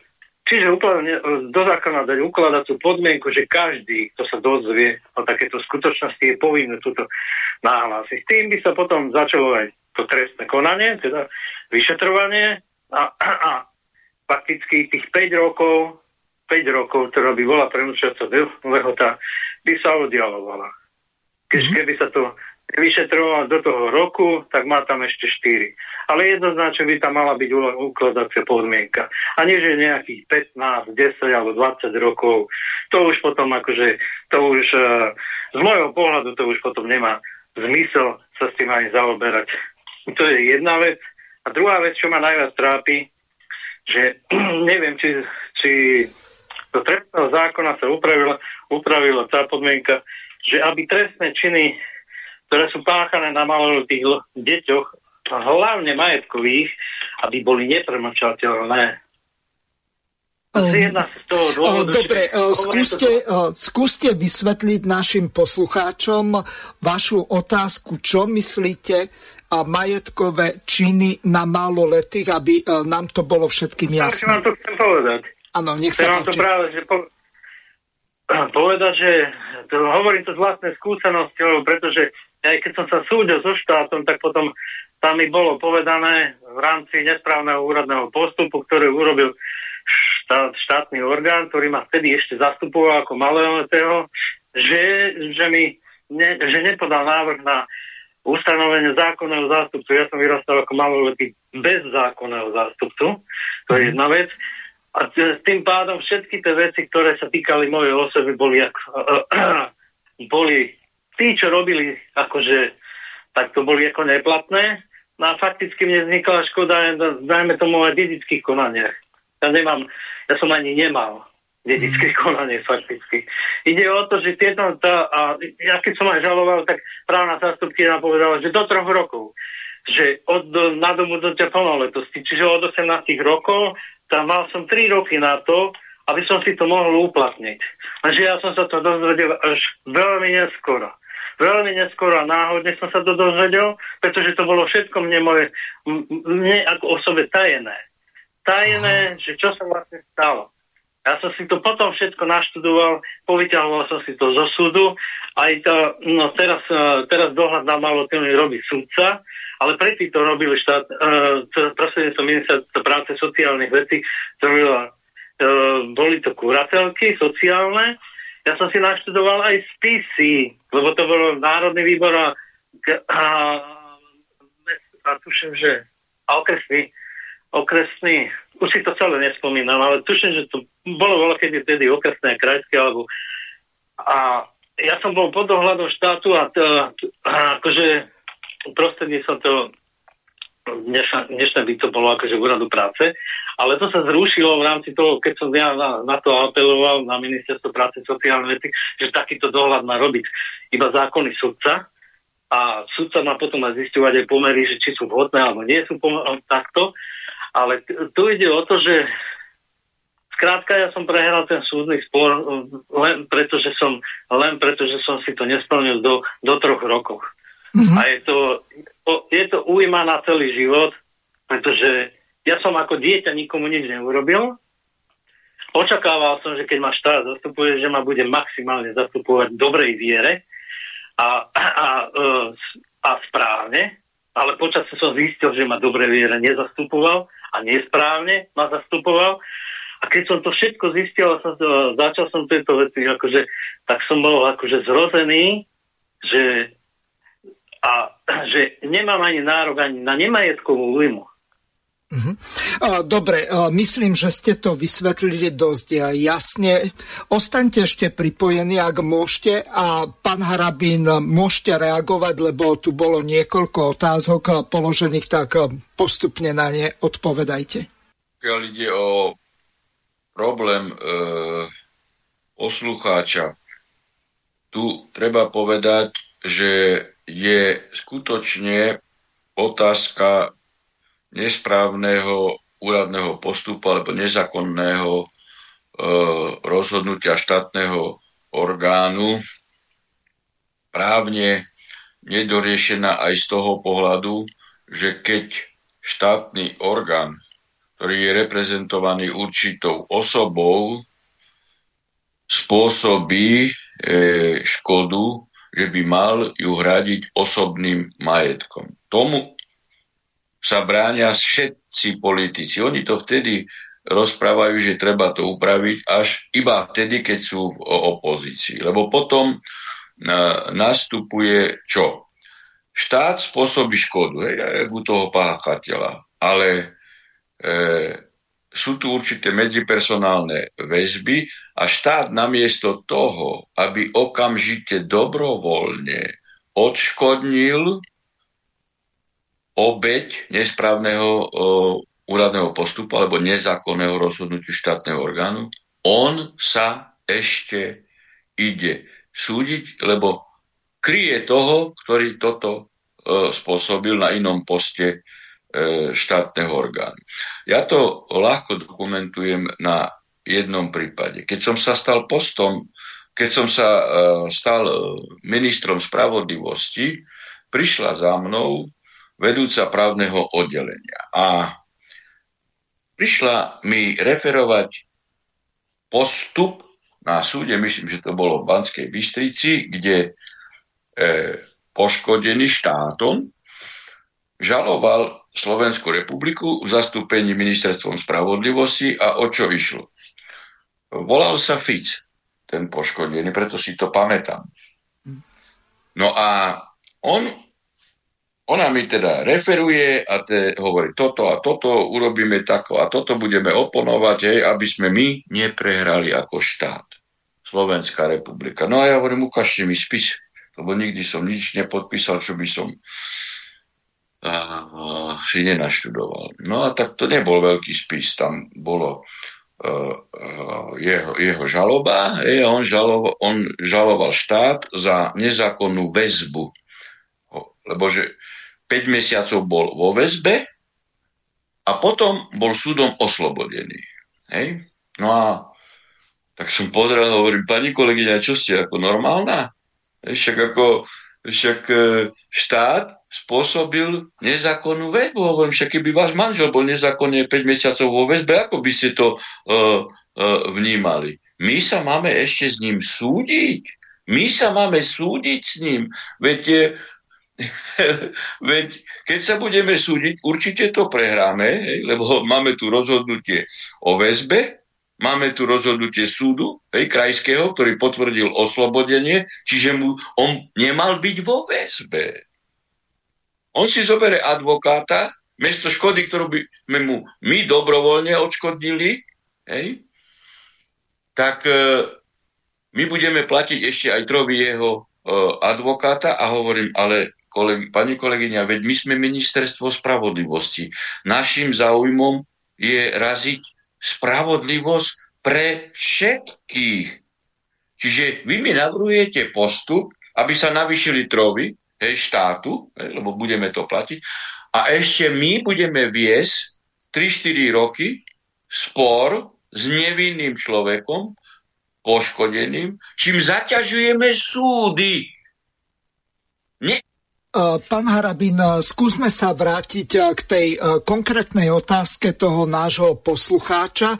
V prípade toho maloletého, ktorému prišlo chybou toho kurátora k tomu, že jednoducho nedostal to zadozúčinenie na súde. Nech sa páči. No veď, no veď k tomu chcem sa dostať. Veď k tomu chcem sa dostať. Hej? tak jej hovorím toto. A ona hovorí, no ale takto robil, ako takto vyžadoval Lipšic a potom Žitňanská. Ja hovorím, pani kolegyňa, okamžite mi pripravte, preštudujte judikatúru Štrasburgu, koľko je Strasburgom priznávaná škoda za jeden mesiac nezákonnej väzby a výkonu trestu a pripravte mi okamžite tieto materiály. Do týždňa mi to pripravila. Ja osobne som podpísal mimosúdne odškodnenie, 100, dali sme mu 500 tisíc slovenských korún, trovy trestného konania a ešte tam uplatňoval tiež stratu zamestnania už zísť. Mm. Taký by mal byť prístup štátu aj k tomu vášmu posluchačovi a mali by sa mu ospravedlniť. Len žiaľ som zatiaľ jediný minister, ktorý toto urobil. Hej, lebo on sa súdil určite e, s ministerstvom vnútra asi, to bol adekvátny orgán štát. A toto mal urobiť.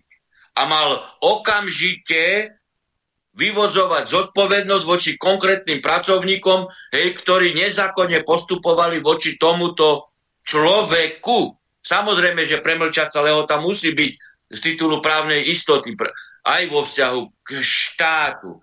Čiže toto nie je o právnej úprave. Toto je o osobách, ktorí sú v riadiacich štruktúrach štátu. Hej, tak namiesto toho, aby sme okamžite človeka odškodnili, tak my ho šikanujeme ešte druhý raz, že sa s ním súdime 5-6 rokov. Toto mhm. nie je právo ani spravodlivosť. A preto som takto postupoval ja a ja osobne som podpísal to rozhodnutie a zobral som bremeno zodpovednosti na svoje plecia, lebo som celý život bral bremeno zodpovednosti na svoje pleca a nikdy som nepodpísal, keby som čo mal milimetrovú pochybnosť, ale keď bol niekto poškodený, tak dostal zadozučinenie. Žiaľ, doteraz som jediný minister od vzniku Slovenskej republiky, ktorý toto dobrovoľne urobil. Ale to je o riadiacich štruktúrach a profesionalite a odbornosti toho, ktorého ministra alebo na inej e, úrovni reprezentanta štátu. Takže toto nie je o e, toto nie je len o rozhodovacom procese súdcu. A samozrejme, hej, keď tam bolo premlčanie, tak súdca musí prihľadnúť na premlčanie. Iná je e, otázka, hej, ja keby som taký súdny spor mal a nebol by premlčaný, na prvom pojednávaní je skončený. Teraz otázke, e, ste tu rozoberali otázku RTVS. No veď, tuto je... Mm, počkajte, pán Harabín, pán poslucháč je ešte pripojený.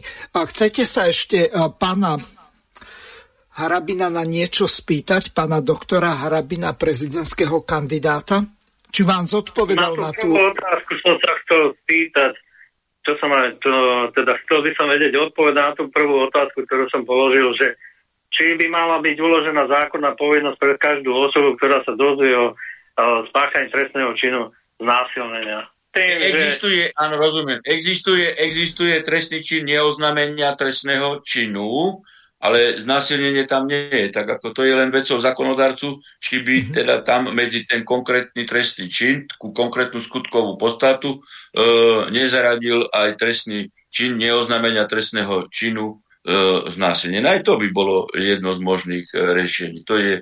Ej, som toho názoru, lebo som toho názoru, že toto by mala byť zákonná povinnosť a nie len zo strany toho, po tej osoby, ktorá bola znásilnená, ale príklad poviem z rodinných príslušníkov, ktorí sa o tom dozvedia, no, aby sa to vyšetrilo. Každý, každý, no. Pretože tu ide o to, no, že ten páchateľ musí byť nájdený.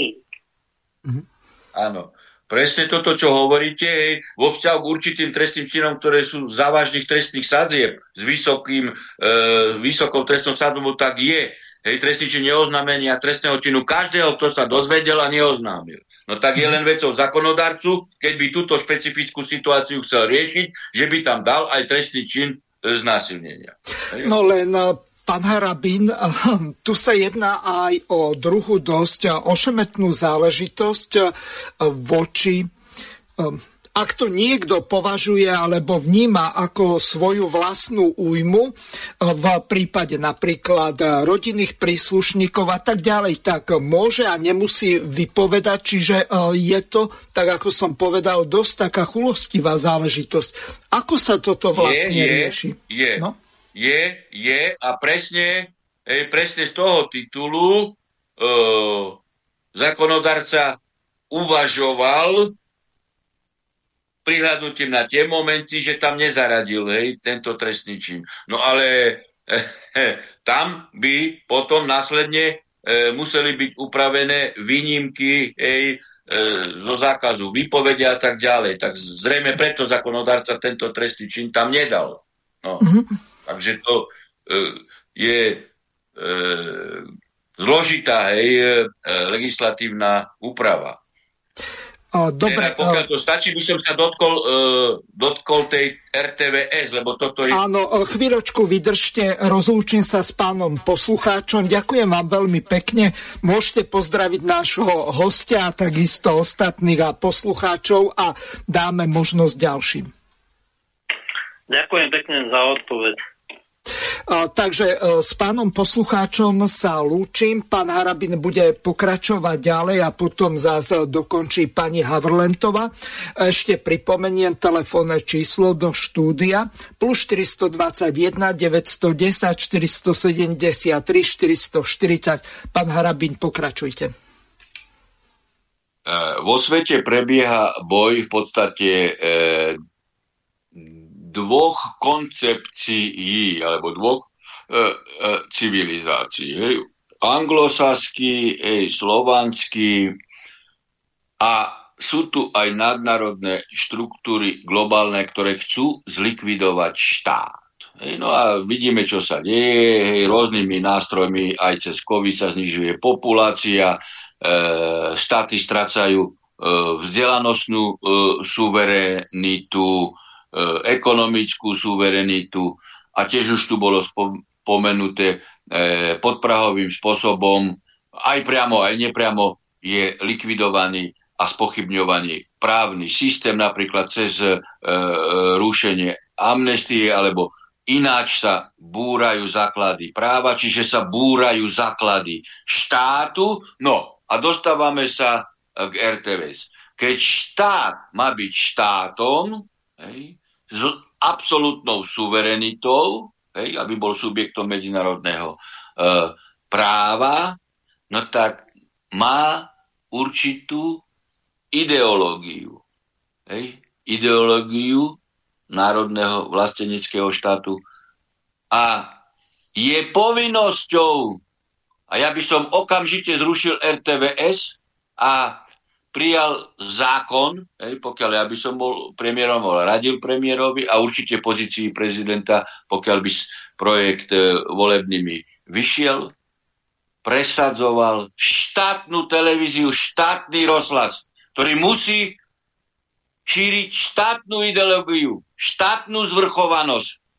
Veď predsa nie je normálne, a to dokonca teraz e, spojím aj s Korčokom, ktorý je kandidát, hej, a ktorý hovorí, že on bude presadzovať liberálnu demokraciu. A kde my máme v ústave ideológiu liberálnej demokracie. My máme ideológiu demokratický a právny štát.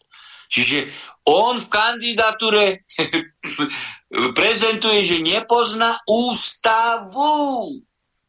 Hej, čiže akékoľvek šírenie, šírenie liberálnej ideológie cestou RTVS je na jednak okamžite vyhodenie tých reprezentantov, ktorí tam sú a, a, a dokonca sa dá uvažovať aj o postihoch. Hej. Veď predsa štátny rozhlas, štátna televízia musí byť mediálnym nositeľom suverenity štátu a nesmie cez RTVS búrať základy štátu. Alebo podvodná advokátka v úrade si vyvesí pred prezidentský palác LGBTI zástavu, kde my máme v ústave hej, umožnené hlave štátu propagovať neexistujúcu ideológiu, nepredpokladanú v ústave. A, a, a už nehovoriac o zákonoch a, a právnych úprav o štátnej symbolike a tak ďalej. Čiže toto je vec koncepčná. Toto ste povedali veľmi presne a jasne. Slovenská republika podľa ústavy sa neviaže na žiadnu ideológiu ani náboženstvo, takže tu čo ste povedali ohľadom pána Korčoka, s vami absolútne súhlasím a teraz dám možnosť Darinke Havrlentovej e, dokončiť to, o čom sme hovorili e, predtým, ako zavolal poslucháč. Takže e, nech sa páči, Darinka má slovo. No, ja mám šťastie na to, že ma preruší poslucháč, ale teraz som sa... No, veľmi... máš šťastie na to, už volá ďalší, ale e, nechám, to je poslucháč z Nemecka, ale on zavolá neskôr, takže pokračuj a keď skončíš, tak toho poslucháča poprosím, aby zavolal znovu. Nech sa páči, Darinka, ideš. Ďakujem. Takže teraz som sa naozaj potešila tomu prerušeniu, lebo pán doktor Harabín e, to e, vynikajúco doplnil v podstate z takej tej právnej roviny, ale aj tej štátnej a ústavnej. Naozaj je toto, v podstate ako som začala, toto by mal byť už trestný čin, to už je hanobenie republiky, to čo stvára RTVSK že toto by sa už nemalo diať. My už, my už máme tak, eh, tak zničenú spoločnosť e, tou sociálnou patológiou, ktorá tu metastázuje už prakticky do všetkých e, fóriem ľudského života a ľudskej činnosti, že e, ja sa obávam, či vôbec bude možné toto dať do poriadku. Ale keďže poznám aj našu Katku Burdiovu, ktorá je tu s nami ako,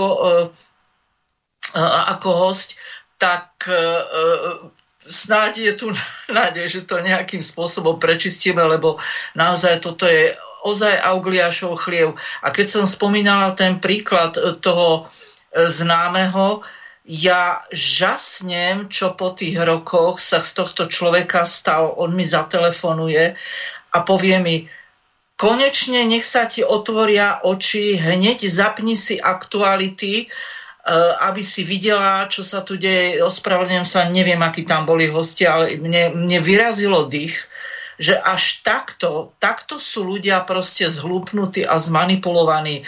Ozaj tu je toľko roboty ako na kostole. Naozaj eh, aktuálne to vnímam tak, že ani nie je východisko, ale z tej perspektívy ozdravovania tej spoločnosti a verím tomu, že sa postupne z toho marazmu dostaneme, že tak ako sme pospájani aj tu, čo sme, e, napojení v tejto relácii. E, verím tomu, že postupne to do poriadku dáme. Takže ja by som bola rada, keby sa k tomu e, vyjadrila. V tomto je veľmi dobrá Ivetka a aj Maroš má čo k tomu povedať. Ak teraz smiem vyzvať mojich kolegov. Samozrejme, dokonca aj e, ten poslucháč vyzval pani Ivetku, e, že aby e, sa k tejto veci ohľadom RTVSky vyjadrila, takže Ivka má slovo, nech sa páči. Mikrofón, aha, tak. dobre. Ja by som k tomu chcela dodať, že si neviem predstaviť, teda predstaviť si to viem, lebo v takej realite žijeme, ale je absolútne absurdné, aby štát fungoval bez toho, aby mal akúkoľvek eh, mediálnu právomoc. Eh, je momentálne práve existujeme v situácii, ktorú keby mi bol povedal niekto pred 20 rokmi, že predstavitelia štátu uh, budú odkázaní len na to, aby fungovali v alternatívnych médiách, keď chcú informovať o akýchkoľvek nových udalostiach, zákonoch, zámeroch a podobne. A e, taktiež vysvetľovať, prečo sa istý zákon príjma, alebo prečo sa príjmajú niektoré opatrenia, že bude odkazaný vysvetľovať ich len e, v alternatívnom priestore, tak pravdepodobne by som asi poťukala si na čelo, že to nie, to, to sa proste nemôže stať. No my v tejto situácii sme a mne to naozaj príde absurdné, že uh, či už sa týka mm, tejto najnovšej, teraz hovoríme o tomto zákone, o týchto zákonoch, ale rovnako sa to týka aj predvolebnej kampane, a to teraz myslím prezidentskej kampane, a takisto myslím uh, voľby, ktoré nás čakajú do Europarlamentu. Mi pripadá absolútne nehorázne, aby boli uh, politici, ktorí vyhrali voľby a ich uh, prípadní poslanci, ktorí budú kandidovať v Európarlamente, aby boli odkázaní výlučne, ale hovorím výlučne na alternatívne médiá. Pretože ak títo poslanci pôjdu do RTVS alebo do, uh, do Markízy alebo Jojky, tak ich čaká maximálne zosmiešňovanie, zhadzovanie, čiže a priori budú znevýhodnení oproti kandidátom uh, E, progresívcov alebo prípadne inej strany, či to bude KDH alebo niečo podobné. Takže takúto absurdnú situáciu by som si nikdy nebola v živote vedela predstaviť. A preto uh, sa pridávam ku Katke aj teda ku všetkým diskutujúcim, že je nevyhnutná náprava, aby uh, ministerka kultúry, ale zároveň aj s celou vládou, minimálne, ak sa to nedá inak, e, zmenili e, smerovanie RTVS tak, aby bola teda nezávislá televízia, nezávislý rozhlas, alebo výmenou e, riaditeľa televízie. Veď keď to išlo v Polsku, ja nerozumiem, prečo by to nemohlo ísť na Slovensku. V Polsku okamžite po voľbách vymenili celé vedenie televízie a u nás na Slovensku to nejde. No ja viem, prečo to nejde. Dobre, teraz odhliadníme od toho, že aké budú mediálne útoky. Ale pokiaľ chce vláda a pokiaľ nie je zbabela, pretože mne naozaj už toto ustupovanie dosť lezie na nervy. Raz, to, raz vyhrali voľby, tak si majú ísť tvrdo za svojím. A to vrátanie RTVS. Takže a pokiaľ toto neurobia, tak potom je to asi na nás občanov, aby sme ich podporili a tlačili k tomu, aby sa tá RTV zmenila, aby slúžila občanom. Pretože pokiaľ budú, a teraz hovorím o prezidentských voľbách, ktoré nás čakajú, a parlamentné voľby, ktoré nás čakajú, je nemysliteľné, aby sa kandidáti uchádzali o slovo len v alternatíve. Sú to oficiálni štátni predstavitelia, ktorí majú byť príjmaní na úrovni RTVS a samozrejme aj, alterna- aj, aj uh, Jojky a ostatných uh, uh, relácií, pretože pokiaľ pôsobia na území Slovenskej republiky, je ich psov povinnosťou vysielať to objektívne. A prvom rade by to mala vysielať RTVS a pokiaľ to nebude vysielať, tak ja potom nerozumiem, e, na čo vôbec RTVS máme a z akého titulu si ju platíme. Ďakujem. Ďakujem veľmi pekne a ja mám ešte jednu otázku e, na vás všetkých a dám teraz slovo aj Marošovi, aby sa aj on dostal. No, a mne leží na srdci, ak to môžem tak obrazne povedať, napríklad to, že platí akési e, zemkovej kvórum, ktoré je ako nejaký zákon meckých a perských, napríklad politické strany, ktoré majú len tie, ktoré majú vyššie preferencie v posledných dvoch prieskumoch, to znamená nad 5%, tak majú právo na prístup do verejnoprávnej televízie. E, toto mi pripada ako absurdnosť a druhá taká zásadná vec, e, tak tá e, spočíva hlavne v tom, že už Pán Harabin je tu druhýkrát. Pokiaľ by aj ďalší kandidáti prejavili záujem, tak e, úplne v pohode im dám vysielací priestor. Pravdepodobne pán Foro bude v útorok e, v relácii e, politické rozhovory s Derdim Dimešim. No len teraz tá zásadná otázka. Takéto diskusie, ktoré by mali byť pred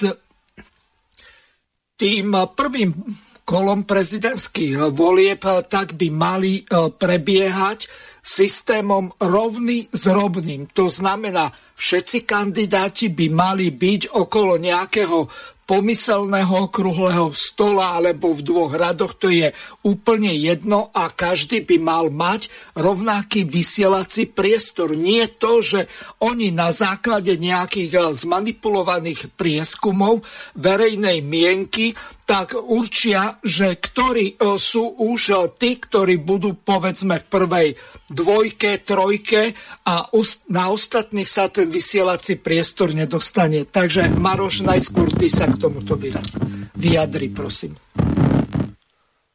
No neviem, či si pamätáte úplne na začiatku, e, odkiaľ bola tá, tá správa, to komentovanie, že pani prezidentke sa dostala novela trestného zákona, a tam bolo presne to, kde oni dokážu prednaznačiť, že o čo ide.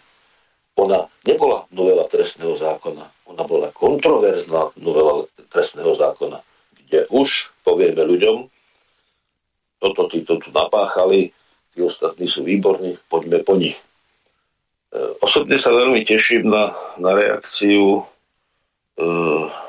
MM, MM Šimečku, keď, keď zareaguje na to, ako pán Havrabin povedal, že potrebujeme štátnu televíziu. To bude, ja sa na to normálne teším. To, ja myslím, že toto bude mať veľkú odozvu a, a tam bude vidieť, že ako im tieto veci vadia a o to viac budeme si istí v tom, že to naozaj treba. Pravdepodobne by bolo treba v tých diskusných reláciách vyslovene brutálne monitorovať so stopkami koľko ktorý mal koľko e, času, ako ho okamžite napáda ten redaktor. Pretože to, to čo robia tie všetky tódové a tak, ktoré, ktoré stavajú otázky tak, aby ten človek už rovno odpovedal na to, čo ona chce. Veď toto nie, toto nie je žurnalistika. To ten človek e, dopredu sa snaží e, toho človeka natlačiť niekam. Čiže takto sa vyslovene objektívne neinformuje.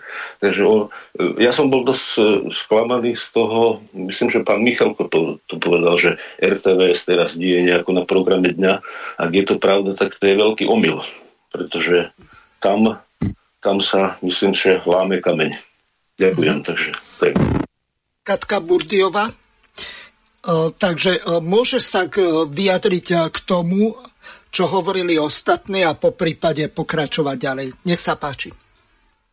No tak je jasné, že je to na programe dňa. Neviem, mm, či uh, si zabudol kalendár ten pán Michalko alebo čo, ale uh, roky chodil do Infovojny kade tade a proste sme sa bavili, veď chodil do Slobodného vysielača a neviem čo, tak a teraz povie takúto vec, no tak to teda človeka, ktorý uh, čakal trošku diametrálne odlišný postoj, by som povedala nie trošku, ale diametrálne odlišný a musí si uvedomovať e, závažnosť toho mediálneho priestoru, e, ktorý je naozaj obmedzený pre zdravý rozum, tak e, bolo to trošku nečakané a šokujúce, ale nevadí.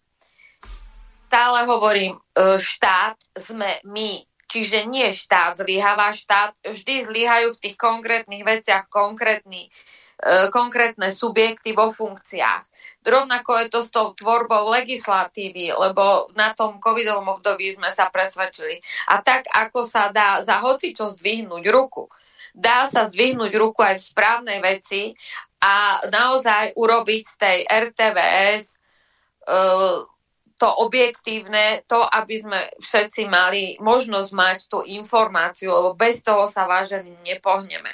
Neviem, čo by sa stalo, keby sa tu práve vďaka tomu, že to RTVS nemáme, e, sa nám urobila taká strašne proevropsko-západná e, vládo, vládo-teroristická organizácia, tak by ste videli, ako rýchlo by to bolo ešte inak preobsadené.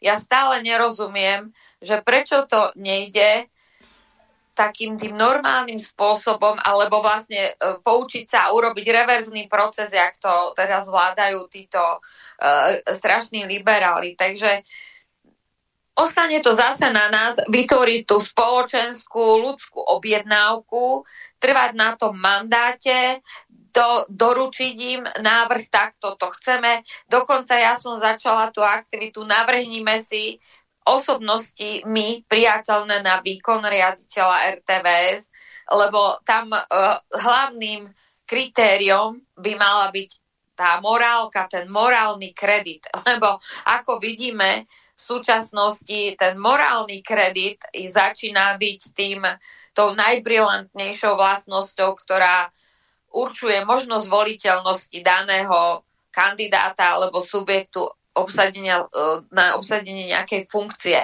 Ja už e, nevidím iné riešenie, pretože ako vidíte, už sme tu mali toľko odborníkov, napríklad aj v tej minulej vláde, že e, človek už aj ochorel z tých odborníkov pomaly, takže toto je podľa mňa jediná cesta a jediná cesta je aj to, keď my vytvoríme dostatočný tlak, že takto to chceme, na to sme vás tam volili, takže budeme vás podporovať v tom konaní, ale očakávame, že budeme spoločne konať týmto smerom, aby sme tie veci aspoň nejakom smere napravili, pretože ako vidíte, roboty tu je viac než dosť a to sa ešte na nás valia tie ďalšie digitálne hrúzy, a treba pripraviť legislatívu na to, aby ľudia mohli byť aj uh, offline, nie len stále online a ešte online aj cez, uh, by som povedala, naše zákonné platidlo. Takže a na toto by mala slúžiť aj tá RTVS, aby sme si uvedomovali, kde všade číha ten problém, lebo povedať všetko, že európska legislatíva, európska, ale to už pomaly nie je legislatíva, lebo toto je už pomaly, pomaly útlak. To už aj je útlak, nie pomaly. A preto už sa bude musieť uh, každý národ asi orientovať na tú suverenitu, ale bez tých informácií to nepôjde. No tak uh, zase to máme v rukách alebo už iná cesta nie je. Lebo ako vidíte, e, chytme sa a tamtí budú robiť, nefunguje, takže chytme sa a robme spolu. To je jediné, čo mne z toho vychádza. A tú legislatívu upravovať podľa našich potrieb, aj keď to bude treba vybojovať s nejakou Európskou úniou, aj keď nie s úniou, lebo únia sme všetci, ale s nejakou európskou byrokraciou, čo tiež je pre mňa záhada, prečo pár úradníkov má rozhodovať o toľkých obyvateľoch len tak. No, neviem. Lebo zmluvy, tak jak sa podpísali, sa dajú aj... Žiadna zmluva nie je nevypovedateľná alebo neodstupiteľná, alebo ešte bola inštitút zobrať podpis späť. Tak všeličo, veď o tom je ten paragraf. No ale mm. kde je vôľa, tam je cesta. No ale hlavné svetelko musí byť zdravý rozum. No a čo je doma, to sa počíta. Dobre, Katka, máme volajúceho poslucháča, dáme mu možnosť vyjadriť sa. Nech sa páči, ste vo vysielaní. Ďakujem pekne pani Michalíkovej, že nespí a že prišla. A pánu Harabinovi. Takže idem k veci. Prvá vec, nadobudol som dojem, že aj pani Burdijová, e, tým, že máte každej svoje povinnosti, skúste si urobiť nejaké poznámky. Asi pravdepodobne ste nezachytili informácie, ktoré odzneli od pána Michelka na relácii Trikolora, politike, prečo to v RTVS nejde. Mňa hlavne mrzí to, že napríklad aj keď pani um, um, tá psychologička, to vypadlo meno. Havrlentová.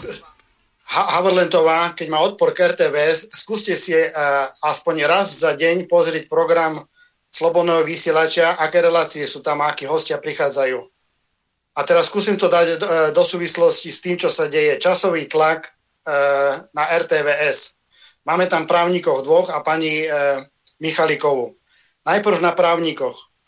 Podstata je, že ako teraz, pán Harabín, by ste skúsili s pani Michalikovou alebo s tými rybičkami, hej, s, to, s tou občanskou aktivitou, urobiť právne kroky tak, aby sme vyradili politikov a tých, ktorí nechcú, aby sa nemohli vyhovárať, že jednoducho občanskí aktivisti neprejavili záujem prísť do RTVS, že RTVS nemá dostatočné priestory, že pán Machala jednoducho o tom nevedel a tak ďalej. Tak... Moment, eh, nie Machala, Machaj. Eh, dobre, pán Harabi, nech sa páči, môžete odpovedať. E, pôjdeme postupne, aby e, sme to nezahltili a aby ste si aj vy a ostatní zapamätali otázky. No ale aká bola otázka e, na mňa otázka, strany, o, otázka znie, pán, ešte raz, otázka je jednoznačná stručná, pán Harabín. Neviem presne dátum a hodinu, kedy začne e, toto moratórium. To znamená, že vy alebo iní už nebudete sa môcť dostať do alternatívy. A otázka znie, ako právne alebo písomne, zákonne urobiť teraz postup, aby povedzme 30 alebo 50 občanských aktivistov a, a advokátov a právnikov, aby 30 alebo 50 no. zákonných normálne zastupcov sa dostalo do RTVS a mohli konfrontovať priamo v živom vysielaní právnymi zákonnými otázkami kandidátov na prezidenta aj do eurovolie. A hlavne, aby jednoducho sa teraz písomne vyzval proste RTV, aby jednoducho sa nemohlo povedať, že nikto o tom nevedel, že občianskí aktivisti majú záujem ísť do RTVS. To znamená, že aby sa právne v rámci možnosti zákonov jednoducho sa to podchytilo už teraz. Dávam slovo, pán Harabín. Ja si myslím... Pán poslucháč mal zrejme na mysli nejakú takú reláciu, ako kedysi bola v českej televízii Hyde Park, kde uh, tí poslucháči mohli prísť do veľkého štúdia alebo kotel alebo takéto relácie, kde mohli alebo um, tá relácia uh, máte slovo s pani Jilkovou, kde tí diváci alebo poslucháči mohli prísť priamo do tej relácie a klásť eh, tým politikom alebo kandidátom konkrétne otázky. Nech sa páči. Ja myslím si, že to nie je otázka na legislatívnu uh, úpravu, to je otázka na, uh, by som povedal, uh, vnútor, uh, je to vnútorná záležitosť uh, verejnoprávnej televízie a rozhlasu, akú štruktúru vysielaní urobí a či dá možnosť alebo nie. To sa dá riešiť na tejto, aké pokiaľ by teda zákonodárca cítil potrebu, že e, nie je schopný e, ovplyvniť e, to vnútroorganizačne, no tak potom by pristúpil k prijatiu e, zákona. Hej? Ale, ale toto je len vec o tom, aké je personálne obsadenie e, verejnoprávnej televízie. Tak to je o tom, že v týchto štruktúrách e, štátu aj teda, lebo to je verejnoprávna televízia, čiže e, je to de facto štátna, ona sa nezi, nenazýva hej, štátnou, ale, ale, ale je z našich daní, čiže dá sa povedať, že ju e, platíme. No a v takýchto inštitúciách by mali byť e, tí ľudia, ktorí cítia národno vlastenecky, lebo taká je ústava. To je zase o personálnej e, skladbe, ale aby to takto nebolo, no tak tu tu treba expressis verbis prijať zákon o štátnej televízii a štátnom rozhlase. Ale ešte raz hovorím a pripomeniem situáciu personálnu, aká je v justícii, hej, že ultraliberálne, progresivistické alebo aj satanistické e, síly prenikli do riadiacich štruktúr štátu, do, do verejnoprávnej televízie, personálne do NAKA, personálne na špeciálnu prokuratúru, špecializovaný súd. Veď je normálne, aby v mene štátu, v mene štátu bol odsudený štát v kauze e, Rostasa, ktorý citoval spolu, spolu architekta slovenskej štátnosti v určitých historických súvislostiach.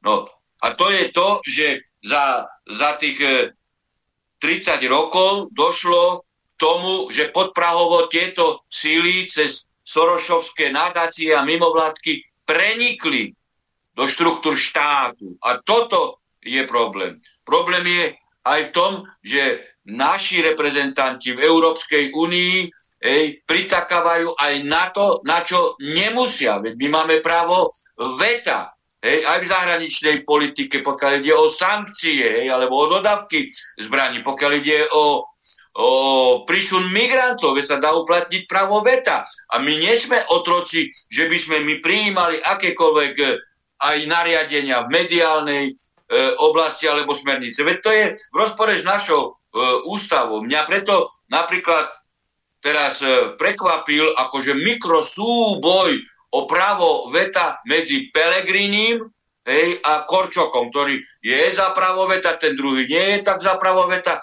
ale veď suverenita štátu nestojí iba na práve veta. Suverenita štátu závisí na tom, že si subjekt medzinárodného práva a suverenita štátu sa prejavuje napríklad aj v tom, že tu Európska banka, Európska banka E, vnúcuje členským štátom e,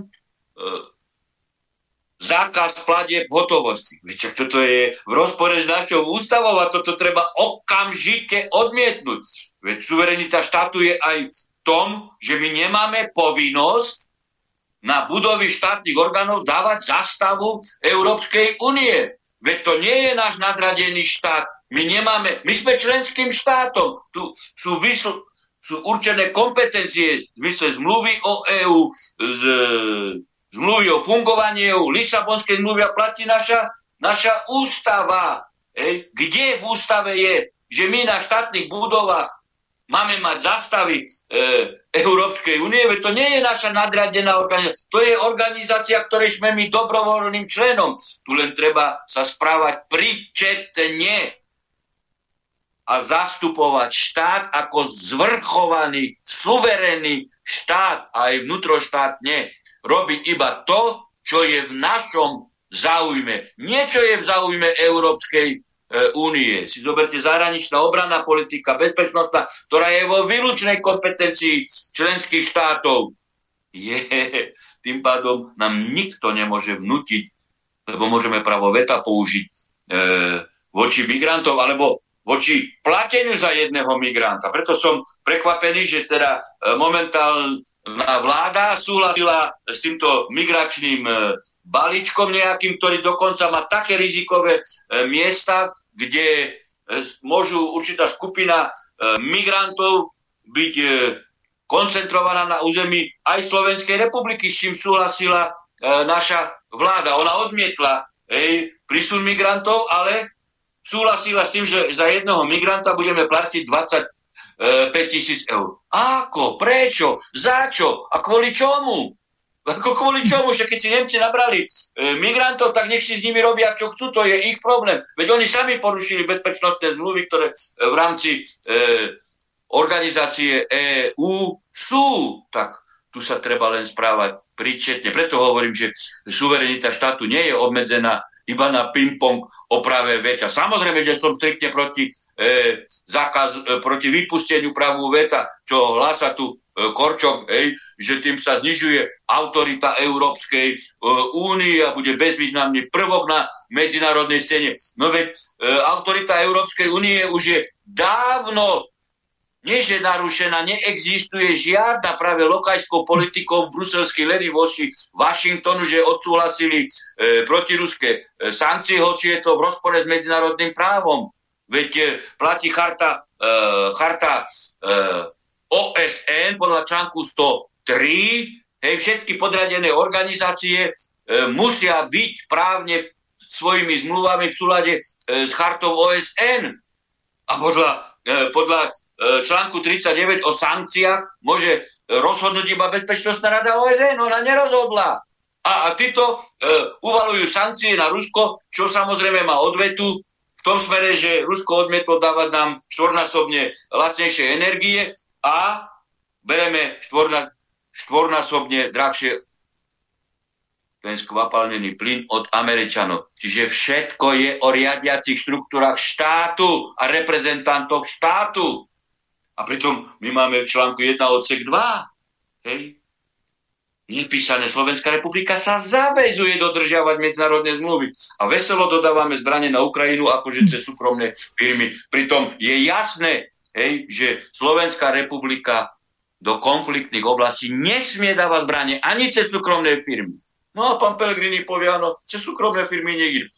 Obidvaja hovoria, že zo strany e, Ruskej federácie išlo o agresiu. Ako? Keď Bezpečnostná rada OSN nerozhodla o tom, že ide o agresiu a dokonca teraz Medzinárodný súdny dvor v Hágu, súdny dvor OSN na návrh Ukrajiny odmietol vyhlásiť špeciálnu vojenskú operáciu Ruskej federácie za agresiu. No a tu všetci pingpongujú, že to je agresia. V rozpore s právom, v rozpore s medzinárodnými záväzkami, v rozpore s našou e, zmluvou.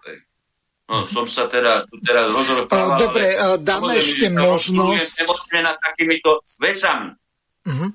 Dobre, pán Harabin, pán poslucháč sa ešte chce spýtať na druhú otázku a potom dáme ďalším príležitosť. Nech sa páči. Dru- druhá, otá- druhá otázka poviem iba v troch bodoch. Referujem pánovi Michalkovi, e, pani Michaliková a pani Burdijová. E, v politických rozhovoroch a v týchto reláciách bolo zaznelo to, že pán Michalek sa, e, Michalko sa obratil na pani um, kultúry, že oni sú povinní pripraviť zákon Mm-hmm. Áno, ale vieme, o čo ide. To znamená, ja chcem, ja chcem to skrátiť, aby si uh, pravdepodobne nepočuli reláciu. To znamená, pán Michalko sa obratil, aby oni pripravili uh, zákonné normy, čo sa týka RTVS. Teraz pointa je v tom, že neviem, ako ďaleko oni sú s prípravou týchto zákonných noriem. Druhá, druhý problém je, pani Bordiová, pani Michaliková, hostia, že pán Michalko to jasne vysvetlil a môžete sa s ním spojiť telefonicky alebo akokoľvek, je problém v tých radách, pre ktoré, ktoré správujú tie vysielania a tak ďalej. Takže jednoducho tam sú nejaké, oni majú svoje, ja neviem, ročné, 5-ročné e, volebné obdobia. To si musíte vysvetliť s pani Mich- Michalkom. Ale moja otázka, teraz vrátim loptičku naspäť na, na pani Burdiovu a pani Michalikovú. Ako urobiť teraz to, hej, na základe toho, čo ste sa teraz dozvedeli, že v podstate do eurovolieb sa to už nesine, ale aby sme v podstate mali možnosť sa dostať do RTVS. To znamená, prídu tam právnici alebo pani Michaliková, 10, 20, 30 ľudí, to není až taký veľký problém. Hej, 30 ľudí dostať do RTVS, majú štúdio na, na Kolibe a tak ďalej. Takže dávam teraz slovo pani Burdujovej a pani Michalikovej. Keďže pán Harabin sa vyjadril, že to není zákonná norma alebo tak ďalej. A pán Michalko sa vyjadril, áno, je to problém, čo sa týka No dobre, e, Katka, ty o tomto máš nejaké informácie? Pred reláciou sme o tom hovorili, aké sú tam vlastne problémy, že nevytvoril sa ten nový e, zákon o rozdelení napríklad rtvs a takisto e, zákon, tak ako pán Harabina prosto jasne e, a trefne povedali, že napríklad je zákon o Matici Slovenskej, je e, zákon o Zveze protifašistických bojovníkov. Máme hromadu inštitúcií, ktoré sú ustanovené zo zákona, dokonca na ne idú peniaze e, zo slovenského rozpočtu rovnako ako na RTVS. A prečo my nemáme nejaký konkrétny zákon o rozhlase a televízii Slovenskej republiky. Nech sa páči.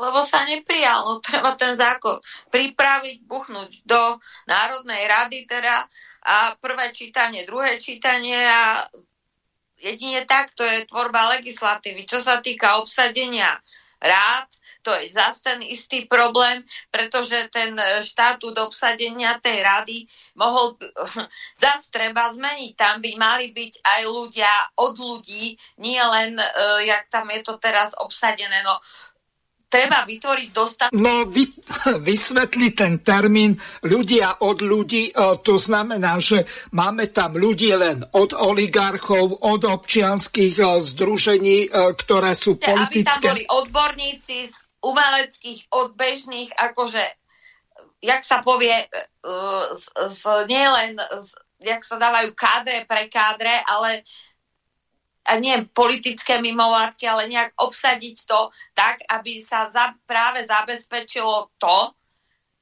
aby nedochádzalo k tomu, že uh, vymením uh, len káder za káder, že si vymenia stoličku a všetci sa poznáme a ideme po starom. Dá sa to urobiť aj tým, že tá objektivita nebude posudzovaná subjektívne, lebo stále je to o tom, že čo nie je taxatívne vymedzené, no tak si to prekrúťa, jak chcú.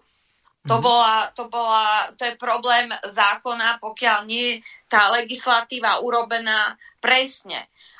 Mnohé no, nové teda úpravy právne sú také, že presne, že traja právnici to vy, vykladajú piatimi rôznymi spôsobmi, takže tá taxatívnosť toho je dôležitá, lenže e, hľadať, ako sa to nedá, ako sa to nedá, to vieme.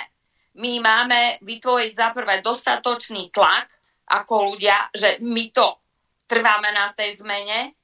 Za ďalšie, títo naši zástupcovia sú vlastne úkolovaní alebo povinní konať všetko tak, aby sme dosiahli tú zmenu ale povedať, že to nie je na programe, no na programe to je. Len treba ten program stále živiť, rozprávať o tom, pretože celé je to o tej vôli. Ak budeme o tom ticho, no tak to pôjde takto a už ani povedzme Slovenská republika existovať nebude týmto spôsobom. Ja to neviem zmeniť tak, že tam vbehnem a teraz akože zoberiem metlu a vyhádžem to. Nie, to musí byť tlak z dola od ľudí. Urobiť návrhy, trvať na tom, pozrite sa, ako vedeli povymieňať kade, tade ľudí, tak sa bude dať aj toto. Pretože jednoducho zatiaľ funguje to, tá stará legislatíva. Obsadenie presne tých media, tej mediálnej rady. Dajú sa tie orgány vykreovať aj inak. Presne ako povedal pán doktor, áno, dá sa urobiť e, zákon o štátnej televízii a rozhlase kde bude jasne odvolateľný riaditeľ, odvolateľná rada. A, Katka, máme e, ďalšieho poslucháča, nezabudni. A, takže... A... Takže v podstate, vieš, ja, ja, ja môž, my môžeme ako ľudia urobiť návrhy, ako to chceme. No a oni sú tam na to, aby to dali do tej legislatívnej formy, odhlasovali to a ideme ďalej. Veď keď, keď sa vedelo hlasovať o, o retroaktivite, teda že vlastne sa retroaktivita zrušila, čiže tá právna istota, kdeže je tá tam, no tak nejakí členovia rady, popri tom všetkom, čo sa odhlasovalo u nás v parlamente, no tak ako, že povedať, že to nejde, to vie každý, hej, ale my potrebujeme nájsť spôsob, ako to ide a ako do, v podstate vytvoriť také podmienky, aby keď e, to aj sami ten riaditeľ alebo to osadenstvo pochopilo, že to musia zmeniť. Keď vedeli zrušiť relácie pre nedostatok peňazí a vyhádzať teraz zamestnancov, tak prečo pán riaditeľ nevie zrušiť externistov ako Havran? Tak to nech mi niekto mm-hmm. povie, že to ide a tamto nejde. No tak nechce sa to. No a pán Michalko je tam na to, aby tvrdo trval na tom a rozprával o tom dosť náhlas, že to ide a budú na tom trvať a bude, budú sa hľadať spôsoby, lebo je to spoločenská objednávka. No tak ja neviem, ako hovoriť, že to nejde, no tak ho vysmeje každý v tej televízii. To proste tak je. Buď na tom trváš, alebo na tom netrváš. No iná cesta není. No, tak e, to je toľko za mňa. No čo, my mm, môžeme Dobre, na tom uh... pracovať po svojom. Pán poslucháč, úplne posledná otázka. Posledná otázka na pani Michalikovú. Skúste dať dámy hlavy do, dohromady. Myslím si, že na protesty žiadne moratórium pred voľbami neexistuje. Skúste urobiť nejaký takýto nataktovať, aj načasovať, jednoducho, tak aby som sa vyjadril, aby, aby proste e, došli ľudia normálne pred RTVS a proste dožadovali sa riadne takto vstupu bez toho, že oni tie zákony nezmenia. To znamená jednoducho teraz pred voľbami, keď tam príde 30 ľudí a povedia, že chceme ísť do vysielania, tak jednoducho, aby ich pustili. Otázne je, že či túto výzvu, ktorú urobíte vy z archy, alebo ktorá sa bude medializovať, či ľudia uh, príjmu a, a prídu, uh, či ich tam príde 50, 100, 200 alebo 10. Ďakujem pekne, púšťam. To je jediné riešenie, pani Burdiova, to je jediné riešenie. Metli, cepy, lopaty a rovno pred RTVS, inú cestu nevidím. Mm, dobre, Ivka, ideš a potom ešte pán Harabin. Tak ja neviem, či je zrelá situácia na to, lebo ja mám taký pocit momentálne, ako keby ľudia ostali takí pasívni a uh, uh, alebo tak aj čiastočne aj uspokojení, že vo vláde nie je Matovič, tak nie som si istá, či by naozaj bolo pre to rtvs viac ako 50 protestujúcich. Bude to zrejme asi jediná cesta, ako to dosiahnuť ale zatiaľ, no, zatiaľ som mierne pesimistická, lebo nie sú také nálady v ľuďoch a tie sa dajú veľmi ľahko na sociálnych sieťach vycítiť, že kedy sú ľudia ochotní ísť za niečo zabojovať a kedy nie. Mm-hmm. Tak e, v každom prípade môžeme sa o to pokúsiť aj s ostatnými aktivistami alebo e, s politikmi, lebo však nám ide o všetko. A viac slúbiť nemôžem len toľko, že ich oslovíme a uvidíme. Pán Harabin, nech sa páči, máte slovo, môžete nadviazať alebo odpovedať na otázky e, pána poslucháča. No ja neviem, čo by som na to povedal ešte, lebo... No, e, spýtam sa vás e, konkrétne. Skúsme sa, skúste sa vyjadriť k tomu, Dostali ste vy nejakú konkrétnu ponuku do týchto predvolebných diskusí od RTVSky alebo iných týchto mainstreamových televízií? Zatiaľ nie. Zatiaľ nie. Do mainst- od, z mainstreamu som minule dostal e, ponuku, volal mi Krejča, e, že či niekedy na, v marci, v prvom týždni robia reláciu nejakej športovej hale v súvislosti s prezidentskými kandidátmi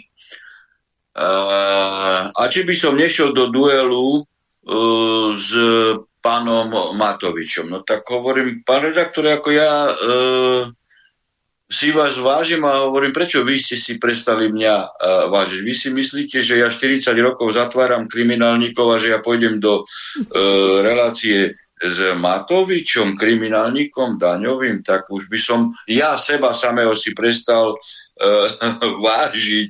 A hovorím, navyše však Matovič nechce ísť kandidovať, on uh, len uh, chce, chce si vyrovnávať s uh, Korčokom a, a, a so Sulikom, lebo podrazili jeho ministra Krajčího v kauze e, vakcín Sputnik. Ja keby som bol predseda parlamentu a predseda parlamentu má byť pričetný, ej, tak e, je tu určitý e, účel a zmysel zákona o prezidentských voľbách. A keď jeden z kandidátov také niečo povie, znamená, že nechce ísť súťažiť e, o, o post prezidenta a chce znevažovať e, volebný proces, tak ja by som neprijal ho za kandidáta. Ja by som také rozhodnutie napísal, že Matovič by sa ani ani neodvolal. To je zase o kvalite odborno-profesionálnej skladbe v riadiacich štruktúrách e, štátu.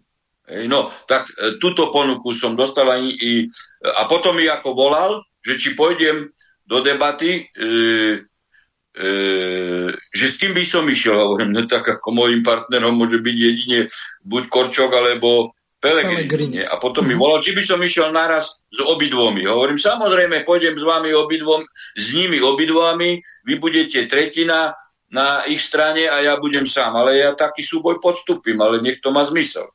Mhm. No ešte um, nás uh, informoval, alebo skôr vyžaduje otázku uh, poslucháč Ľubomír na otázku toho poslucháča z Brna, že vraj e, ste mu dostatočne jasne nezodpovedali.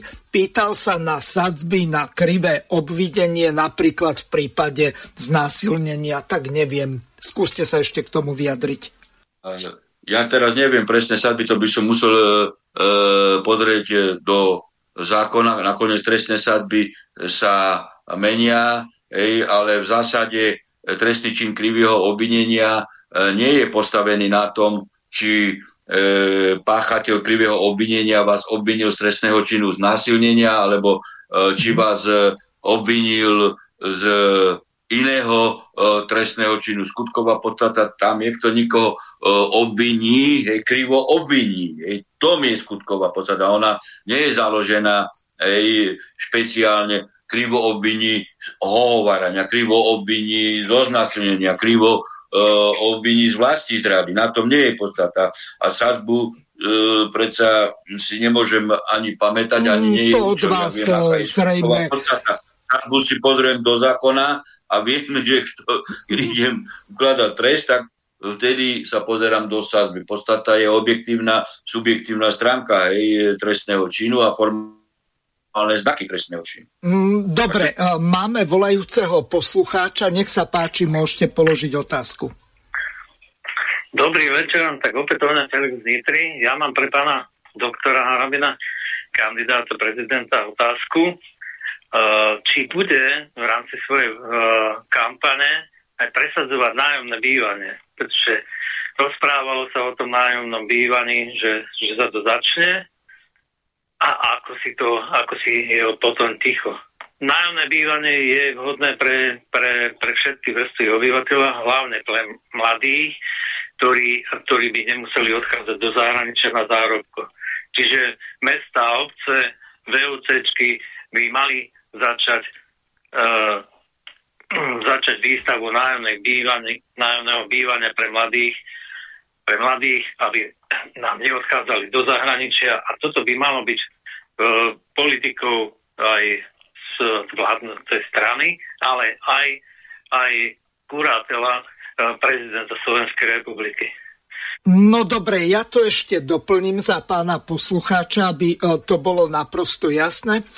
My máme prijatú chartu, európsku sociálnu, revidovanú a tam nemáme prijatý článok 31 právo na bývanie. Zrejme aj na toto pravdepodobne náš poslucháč narážal, pretože my máme veľké množstvo nezamestnaných, pardon, nie nezamestnaných, ale bezdomovcov, ľudí bez akéhokoľvek prístrešia a hlavne v zimných mesiacoch mrznú a šíria choroby a tak ďalej. Takže skúste sa k tomuto vyjadriť, aj keď prezident nie je ministrom dopravy, stavieb a pôžda telekomunikácií. Výstav by som myslel. Nech sa páči. Prezidenta správne ste povedali, nemá právo zákonodárnej iniciatívy, čiže prezident republiky len v kooperácii e, s vládou a s parlamentom e, môže e, vplyvať na to, aby takáto vec sa dostala do programového vyhlásenia vlády, lebo je to e, pre ľudí je to pre zvyšovanie e, štandardu, sociálneho štandardu. Samozrejme, a určite by som to podporoval, a v tejto spojitosti poviem jednu vec. Mňa zarazilo napríklad to, čo bolo ako výstupom z Davosu, v Davose, kde bol aj premiér a prišiel s tým, že my musíme dostať e, na Slovensko 100 tisíc kvalifikovaných pracovníkov. No dobre, pán Harabín, preruším vás, mám tu pripravenú tú e, zvukovú ukážku. Dobrý deň z Bruselu, mám pre vás jednu logickú otázku, ale najskôr tri rýchle fakty. Poprvé, Premiér Fico slúbil globalistom na Svetovom ekonomickom fóre v Davose, že jeho vláda privezie na Slovensko 100 tisíc cudzincov. Approximately 100,000 workers from abroad. So first challenge for, for my government at this moment is how to attract uh, those people from abroad. So uh, we are going to adopt a lot of laws. Po druhé, smerácky eurokomisár Ševčovič hovorí, že treba urýchlene prijať nový migračný pakt. Working day and night on making sure that this uh, uh, new migration pact is adopted as soon as possible because we believe that this would be a key tool to tackling this very important uh, uh, issue for all of us. No a tretia indícia. Európska únia pred Vianocami oznámila, že zástupcovia Európskeho parlamentu a vyjednávačov z jednotlivých členských štátov, čiže aj zo Slovenska, dosiahli konečne dohodu na tom novom migračnom pakte. Na tom migračnom pakte, podľa ktorého Slovensko bude musieť imigrantov buď povinne príjmať, alebo platiť 20 tisíc eur pokutu za každého neprijatého imigranta. No a teraz tá logická otázka. Čo toto všetko má znamenať a kam to všetko smeruje? Hovoria nám to na videách, oni sami. Píšu to v článkoch a ja si myslím, že pokiaľ človek nie je úplne zaslepený, tak vidí, kam to smeruje. My so žiadnym migračným paktom ani záplavou Slovenska cudzincami nesúhlasíme. Na čo by aj? Aby chodili robiť na Slovensko problémy, aby brali ľuďom robotu alebo tlačili na nižšie mzdy? Ďakujeme, pán Fico, ale nechceme. Na toto vás ľudia nevolili. Takže toľko Milan Uhríka. Pán Harabin, nech sa páči, môžete pokračovať v tom, čo ste chceli, ale toto som Do. považoval za Hej. potrebné, aby ano. to počuli aj tú angličtinu Ševčoviča a Fica, ako všetko slúbujú v zahraničí.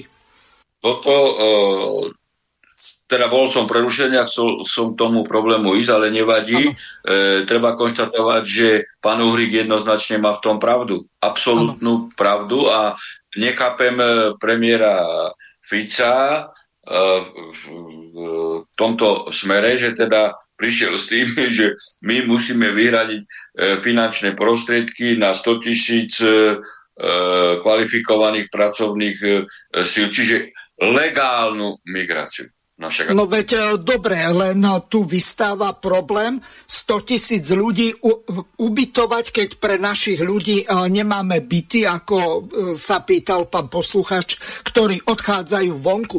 My máme 400 tisíc ľudí vonku. Tých v prvom rade našich Slovákov potrebujeme reagovať. Veď na to chcem páči. práve reagovať. No, na to som chcel reagovať. Nie, že 400 tisíc, ale v, celko, v Európe je 25 miliónov nezamestnaných.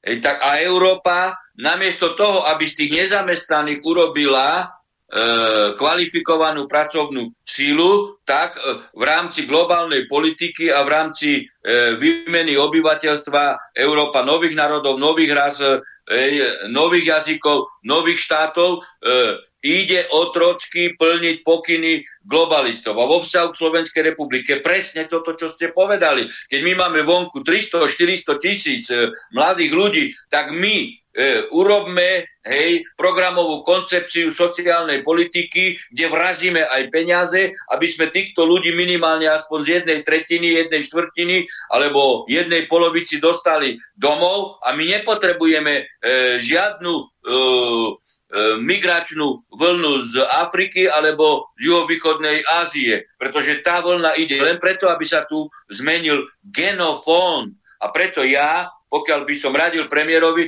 tak určite by som, e, ten, som to už nespomínal, lebo to súvisí s týmto e, migračným paktom alebo balíčkom, ako, alebo ako sa to volá. Čiže ja by som určite, pokiaľ by som bol v Európskej rade, by som hlasoval proti tomu a v E, pozícii prezidenta by som vplýval na to, aby sa takéto sociálne programy vrátane tohto bývania, ktoré sa pomenali, urobilo, uh, urobili pred našich ľudí a tým by sme ich e, motivovali, aby sa vrátili a, a nakoniec by sa vrátili do pôvodných rodín, lebo mnohí sú tam e, takí, ktorí sú tam len z toho titulu, e, že e, kvôli zárobku a doma nemajú e, uplatnenie alebo malo zarobia neuživia rodin. Čiže tu ako sa stotožňujem s tým, čo povedal pán Úrik a má pravdu. Pán poslucháč, dokončite ja, otázku. By som chcel dopl- ja by som chcel ešte doplniť, teraz som si to našiel. Našiel som si Medzinárodný pakt o hospodárskych, sociálnych a kultúrnych právach a v článku 11 sa uvádza odstavec 1. Štáty smluvné strany paktu uznávajú právo každého jednotlivca na primárnu životnú úroveň pre jeho pre neho, pre jeho rodinu, zohľadňujú dostatočnú výživu, často byt a už tam je aj napísaný, že aj byt. Takže, takže my, my sme, a my máme uzavretý tento, ten, my sme uznali tento pakt ešte za sociali, Československé socialistické republiky a, a Slovenská republika ho uznáva dodnes. Takže mm. my máme medzinárodné, my, my sme mali toto medzinárodné právo dodržiavať. Nepotrebujeme to európske právo dodržiavať. Ja som toho názoru, že všetky, ktoré uh, medzinárodné uh, dokumenty vydala Organizácie spojených národov, OSN, sú, majú vyššiu právnu silu ako Európska únia, ktorá vydáva medzinárodné. O tom sme rozprávali, o tom sme rozprávali. To má vyššiu právnu silu. A preto my by sme sa mali držať týchto na dohovoru a nariadení. Takže z, tejto, z tohto, z tejto, z, to, z tohto hľadiska by sme mali tento pakt dodržiavať a zabezpečovať výstavbu tých nájomných bytov. A tu ešte, a to som chcel ešte dopovedať, že v súčasnej dobe na, uh, za zaviaze na 30 rokov, si zoberte, že zaviažete sa, keby ste si zobrali úver na 30 rokov, že ho budete splácať, to ešte neviete, či budete mať prácu tu také isté, také isté hodnoty, pretože môžete byť nezamestnaní, môžete si hľadať inakšiu potom prácu, budete mať nižšiu mzdu a tak ďalej, potom sa tam splátky sa vám oddialujú, takže potom tu budete ísť do dôchodku alebo aj po dôchodkovom veku. A keď chcete ešte aj popri tom, ako napríklad lekári podnikať, že chcete mať založe, že chcete mať nejaké, le, nejakú svoju ordináciu, popri tom a ešte si založiť rodinu, tak to je, to je nezmysel. My potom aj nemáme tých mladých lekárov pretože on nedostane ani byt a keď si mať ešte ordináciu, tam si musí zobrať úver, tam si musí toto kúpiť a tak ďalej, tak toto je ako nemysliteľné. My musíme aspoň pre, tých, pre, pre, pre týchto mladých zabezpečiť to, aby, aby mali dostupnosť tomu, tomu, tomu, aspoň tú alternatívu. Ako to bolo za, za Československé socialistické republiky, kde ja môžem hovoriť aj sám za seba, pretože keď, keď som bol tej veľmi tej zlej sociálnej núde, že tak uh, my sme mali, buď sme dostali podnikový byt, buď sme požiadali mesto o, o sociálny byt, čo som ja tam vtedy žiadal, alebo boli bytové družstva, kde, kde, kde som, kde ja podal prihlášku a zaplatil som členský vklad a s tým, že keď byt som sa uchádzal, tak to, to, tú sumu som aj zaplatil. Takže tu boli alternatívy, ale to sú nie alternatívy. Čo máte alternatívy, chodte do banky, zoberte si malé peniaze a hotovo. A kúpte si a zadržte sa na celý život. Pretože tí mladí, a, a to je iba jedna. A, by, a štát by mal ponúkať aj ďalšiu alternatívu. Aj pre, aj pre, pre osoby, ktoré sú aj sociálne núdzovo. Takže z tohto hľadiska by som teda chcel, aby národnostný kandidát prezidenta Slovenskej republiky, aby zohľadňovali tejto skutočnosti a, a, a žiadal politické strany, aby dodržiavali to, to, čo je platné v medzinárodnom práve a, a s tým, že aby sa začalo, aby sa dobre, aby sa to rozbehlo to nájomné bývanie, pre, aspoň pre tých mladých ľudí. Mm. Toto je z mojej strany, strany všetko. Ďakujem. Dobre, ďakujem pánovi poslucháčovi. Katka, chceš e, ešte aj ty na to reagovať, alebo Ivka Michaliková, po prípade Darinka Havrlentová. Nech sa páči. Ja by ano. som povedala, nech sa vyjadri Vojtu tentokrát. Mm, dobre. Takže Maroš, nech sa páči. Áno, som tu. No, tu by som, tu by som poslucháčovi povedal aj takú jednu vec. No, to, to je moja taká obľúbená téma dlhé roky.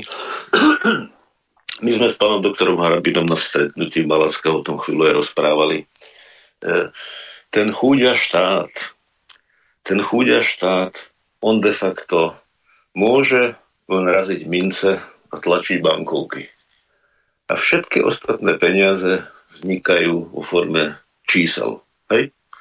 A toto je, toto je v podstate na Slovensku, keďže nemáme žiadnu slovenskú banku, plne v moci režii ich zahraničných matiek. Čiže vy si prídete požičať peniaze do banky, oni ich tam v tom momente vytvoria. Nemusia ich ani vytlačiť, ani tlačiare im netreba, ani farbičky, nič. A vy, mm-hmm. ako poberáte úveru, vy tie peniaze uvediete do obehu na svoje vlastné náklady, lebo vy jediní ste potrestaní tým, že e, platíte úroky samozrejme tej súkromnej banke. A toto, toto je celá katastrofa tohto celého systému. Tie odvolávky na Československú socialistickú republiku, to je presne o tom, to aj Palko Lupták vo svojich videách ukazoval, v tom socializme.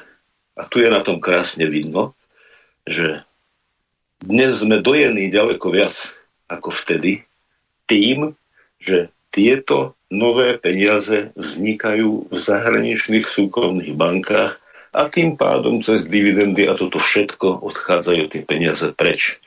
Čiže ja stále hovorím, že by bolo treba začať debatovať, lebo my sme stále zabavení tým, že COVID, pandémia, toto, tamto a o tejto veci nikto nerozpráva. Aké je to aká je tu deformácia.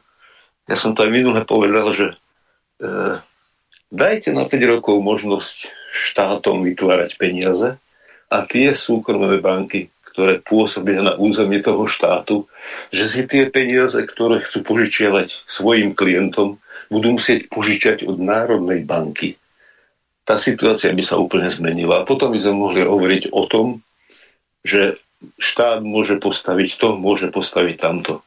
Lebo ak má štát stavať nájomné byty a požičiavať si na všelijakých súkromných fórach, hej, PPP projekta, tieto blbosti. To je, to je začiatok konca a nie, nie je možnosť z toho ísť nikde preč.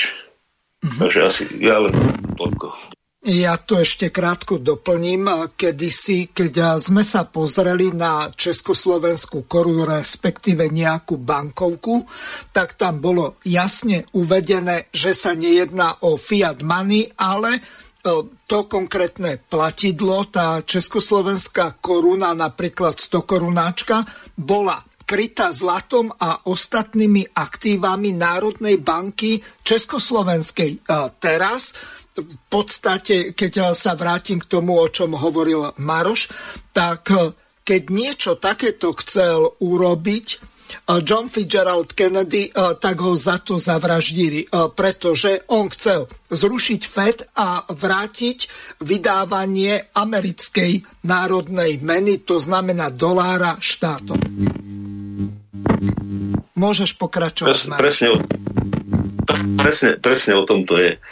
Čiže, a ja, ja taký fascinovaný sa pozerám na to, že na celom svete sa o ničom z tohto nedebatuje. Všetci tí úžasní ekonómovia, čo ich tu máme na čelo s Odorom, oni všetci len šúchajú petami. No a takto je to výborné. Len naštartujeme ten ekonomický rast a bude dobre. Môže mne, Sedliakovi, niekto vysvetliť takúto jednoduchú vec. Veď matematika funguje na princípe niečo je plus, niečo je mínus a v strede je nula. A mne niekto z ekonomie ide hovoriť, dvojpercentná inflácia je fantastická, ale 20% to už je strašné. Ale veď že ak je od, napravo od 0,2 je inflácia, tak to je len 10 krát menšie zlo ako 20% inflácia. Ja si osobne myslím, že rozumná ľudská bytosť by mala rozmýšľať, aby peniaze zaobchádzala s peniazmi takým spôsobom, aby sa tie peniaze zhodnocovali. To znamená, že nesmú veci, nesmú ceny rásť. my... Dobre, máme posledného poslucháča, aby stihol položiť otázku. Pán poslucháč z Rakúska, ste vo vysielaní. Ja vás všetkých pozdravujem. Veľmi dobré debaty, až mi je ľúto, že, tak, že som posledný a není veľa času.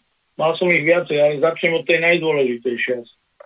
Mali by sme sa ujednotiť všetci z tejto našej bublinky, čo hovoríme jedno. Máme jednu tému, jeden cieľ, národný štát, aby bol zabezpečený.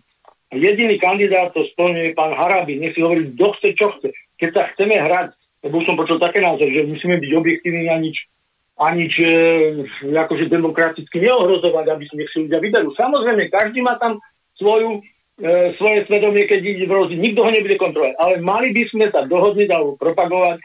Nemáme lepšieho než Harabína, ktorý ešte nezradil. Dáme mu tú šancu, možno, že zradí. Nikto nie je svetý. Ale ostatní už sa prejavili, to sú. Pán Harabín sa prejavil, kto je tiež a takisto jediný ze všetkých týchto problémov, čo tu bolo aj o tom Fede, aj kadečo, jediný, čo adresne hovorí o tom, kto je za tým. Ja viem, že e, všetci tušíme, sa to nemôže povedať na hlas, kto je za tým Fedom, kto je za tými zbrojárkami, kto je za to vakcínou, kto je za tými farmaceutickými preukazmi, kto je za tými bankami. Nemôže sa to povedať. A to zlo, ktoré oni pášu, tí svetovládni lichvári, nazveme anonimne, tak oni to vedia, že kým budú anonimní, môžu si robiť ďalej, čo chcú. A pán Harabín na jediný odvahu to povedať na plnú hubu. Ale keď ešte musí opatrný. A to je prvá, to je taký poznatok. Postrek, no, o, dobre, položte ja, otázku. O, do konca relácie už máme len 3 minúty, aby vám stihli odpovedať. E, tak e, e, ešte, ešte rýchlo, tak to je taký postrek, že všetci za Harabina, e, demokracia, nedemokracia vo voľbách každý podľa svojho svedomia potom. A druhá, ja už strátam, e, normálne strátam dôveru tým, čo sme ich zvolili. To sú tom, viete, že aj keď prišlo, muselo to byť tak rýchlo, e, ten, e, tý, e, tá, tá justícia, mal, mal byť preč, jak hovoril pán Harabin, preč e, s týmto, s Lipčicom. A hotové. Takisto tá televízia. Jednoducho sa to dá, keby sa to chcelo, jak povedala tá pani. A druhú otázku, čo mám, že či by sa, či by, to by som najdôležitejší, či by nebolo vhodné vytvoriť nejaký fond ľudovej zbierky za to, aby sa postavil, podporil tá činnosť kolára, ako štátneho spolnomocnenia či vládneho, aby to dotiahol do konca. On má proti sebe obrovské peniaze. Takže keby to by bolo také Počkajte, ktorého, ktorého kolára? Kotlára. Kotlára. Ja aj Kotlára, aha. O, o, o Pardon, a keby čiže... to bolo, to bolo, no, to len tak chcem povedať lebo už som trochu strese, že aby to by bolo taký poukaz. Áno, ľud to chce. Aj sa zložili ako kedysi na Alve. Takže držte huby tým výzamorom, tí lichvári, držte huby v Bruseli, náš ľud to chce a máme na to dôkazy. Toľko to bolo poukázaných jednotlivcov a toľko to sme vyzbierali. Tak. Dobre, uh, pán poslucháč, uh, ďakujem veľmi pekne. Pán Harabín, minúta a pol na odpoveď, uh, lebo viac času nemáme. No, pozrite, pokiaľ by som sa dostal do úradu prezidenta, tak určite všetky pozitívne kroky e, vlády e, v smere napravania situácie e, čo do pohľadu ústavnosti a zákonnosti by som podporoval. A zároveň E, teda ne, nebol by som v pozícii protiváhy, hej, ako tu hovorí nejaký Korčok, lebo on zastáva filozofiu, že jeden štátny orgán má útočiť na druhý štátny orgán, hej, že to by e, robil. No tak to je nepochopenie systému e, mhm. fungovania e, prezidenta, predsedu parlamentu, e, vlády. E, určite by som e, pasivitu a, alebo boj, nedôraznosť e, v nastolovaní právneho štátu a poriadku e, kritizoval. Pre mňa je nepochopiteľné toto, čo sa e, teraz deje, že Mikas bol odvolaný až vtedy, keď som povedal v relácii pre Slovenku, že tento človek ešte teraz pácha trestnú činnosť, lebo na mítingoch mi ľudia hovoria, že dostávajú pokuty za neexistujúce priestupky právne, je, lebo Mikas nemohol obmedzovať ľudské práva. A on ešte teraz exekučne e, vymáha, keď sa ma pýtali, tak som e, povedal, no však jasné, že, e, že Mikas e, pokračuje v pákaní trestnej činnosti a ešte zaklada pokračovací e, dôvod väzby, lebo má, má krytie. Veď pán Pelegrini ešte e, v máji 20 hovoril, že keď už bol poslanec, že on by zaočkoval, on by zaočkoval už 80% Slovenska. No, bohužiaľ, viacej času nemáme. Lúčim sa s našimi hostiami a najmä e, s pánom doktorom Harabinom. Prajem vám dobrú noc a teším sa na ďalšie relácie. Do počutia. Táto relácia vznikla za podpory dobrovoľných príspevkov našich poslucháčov. I ty sa k ním môžeš pridať. Viac informácií nájdeš na www.slobodnyvysielac.sk Ďakujeme.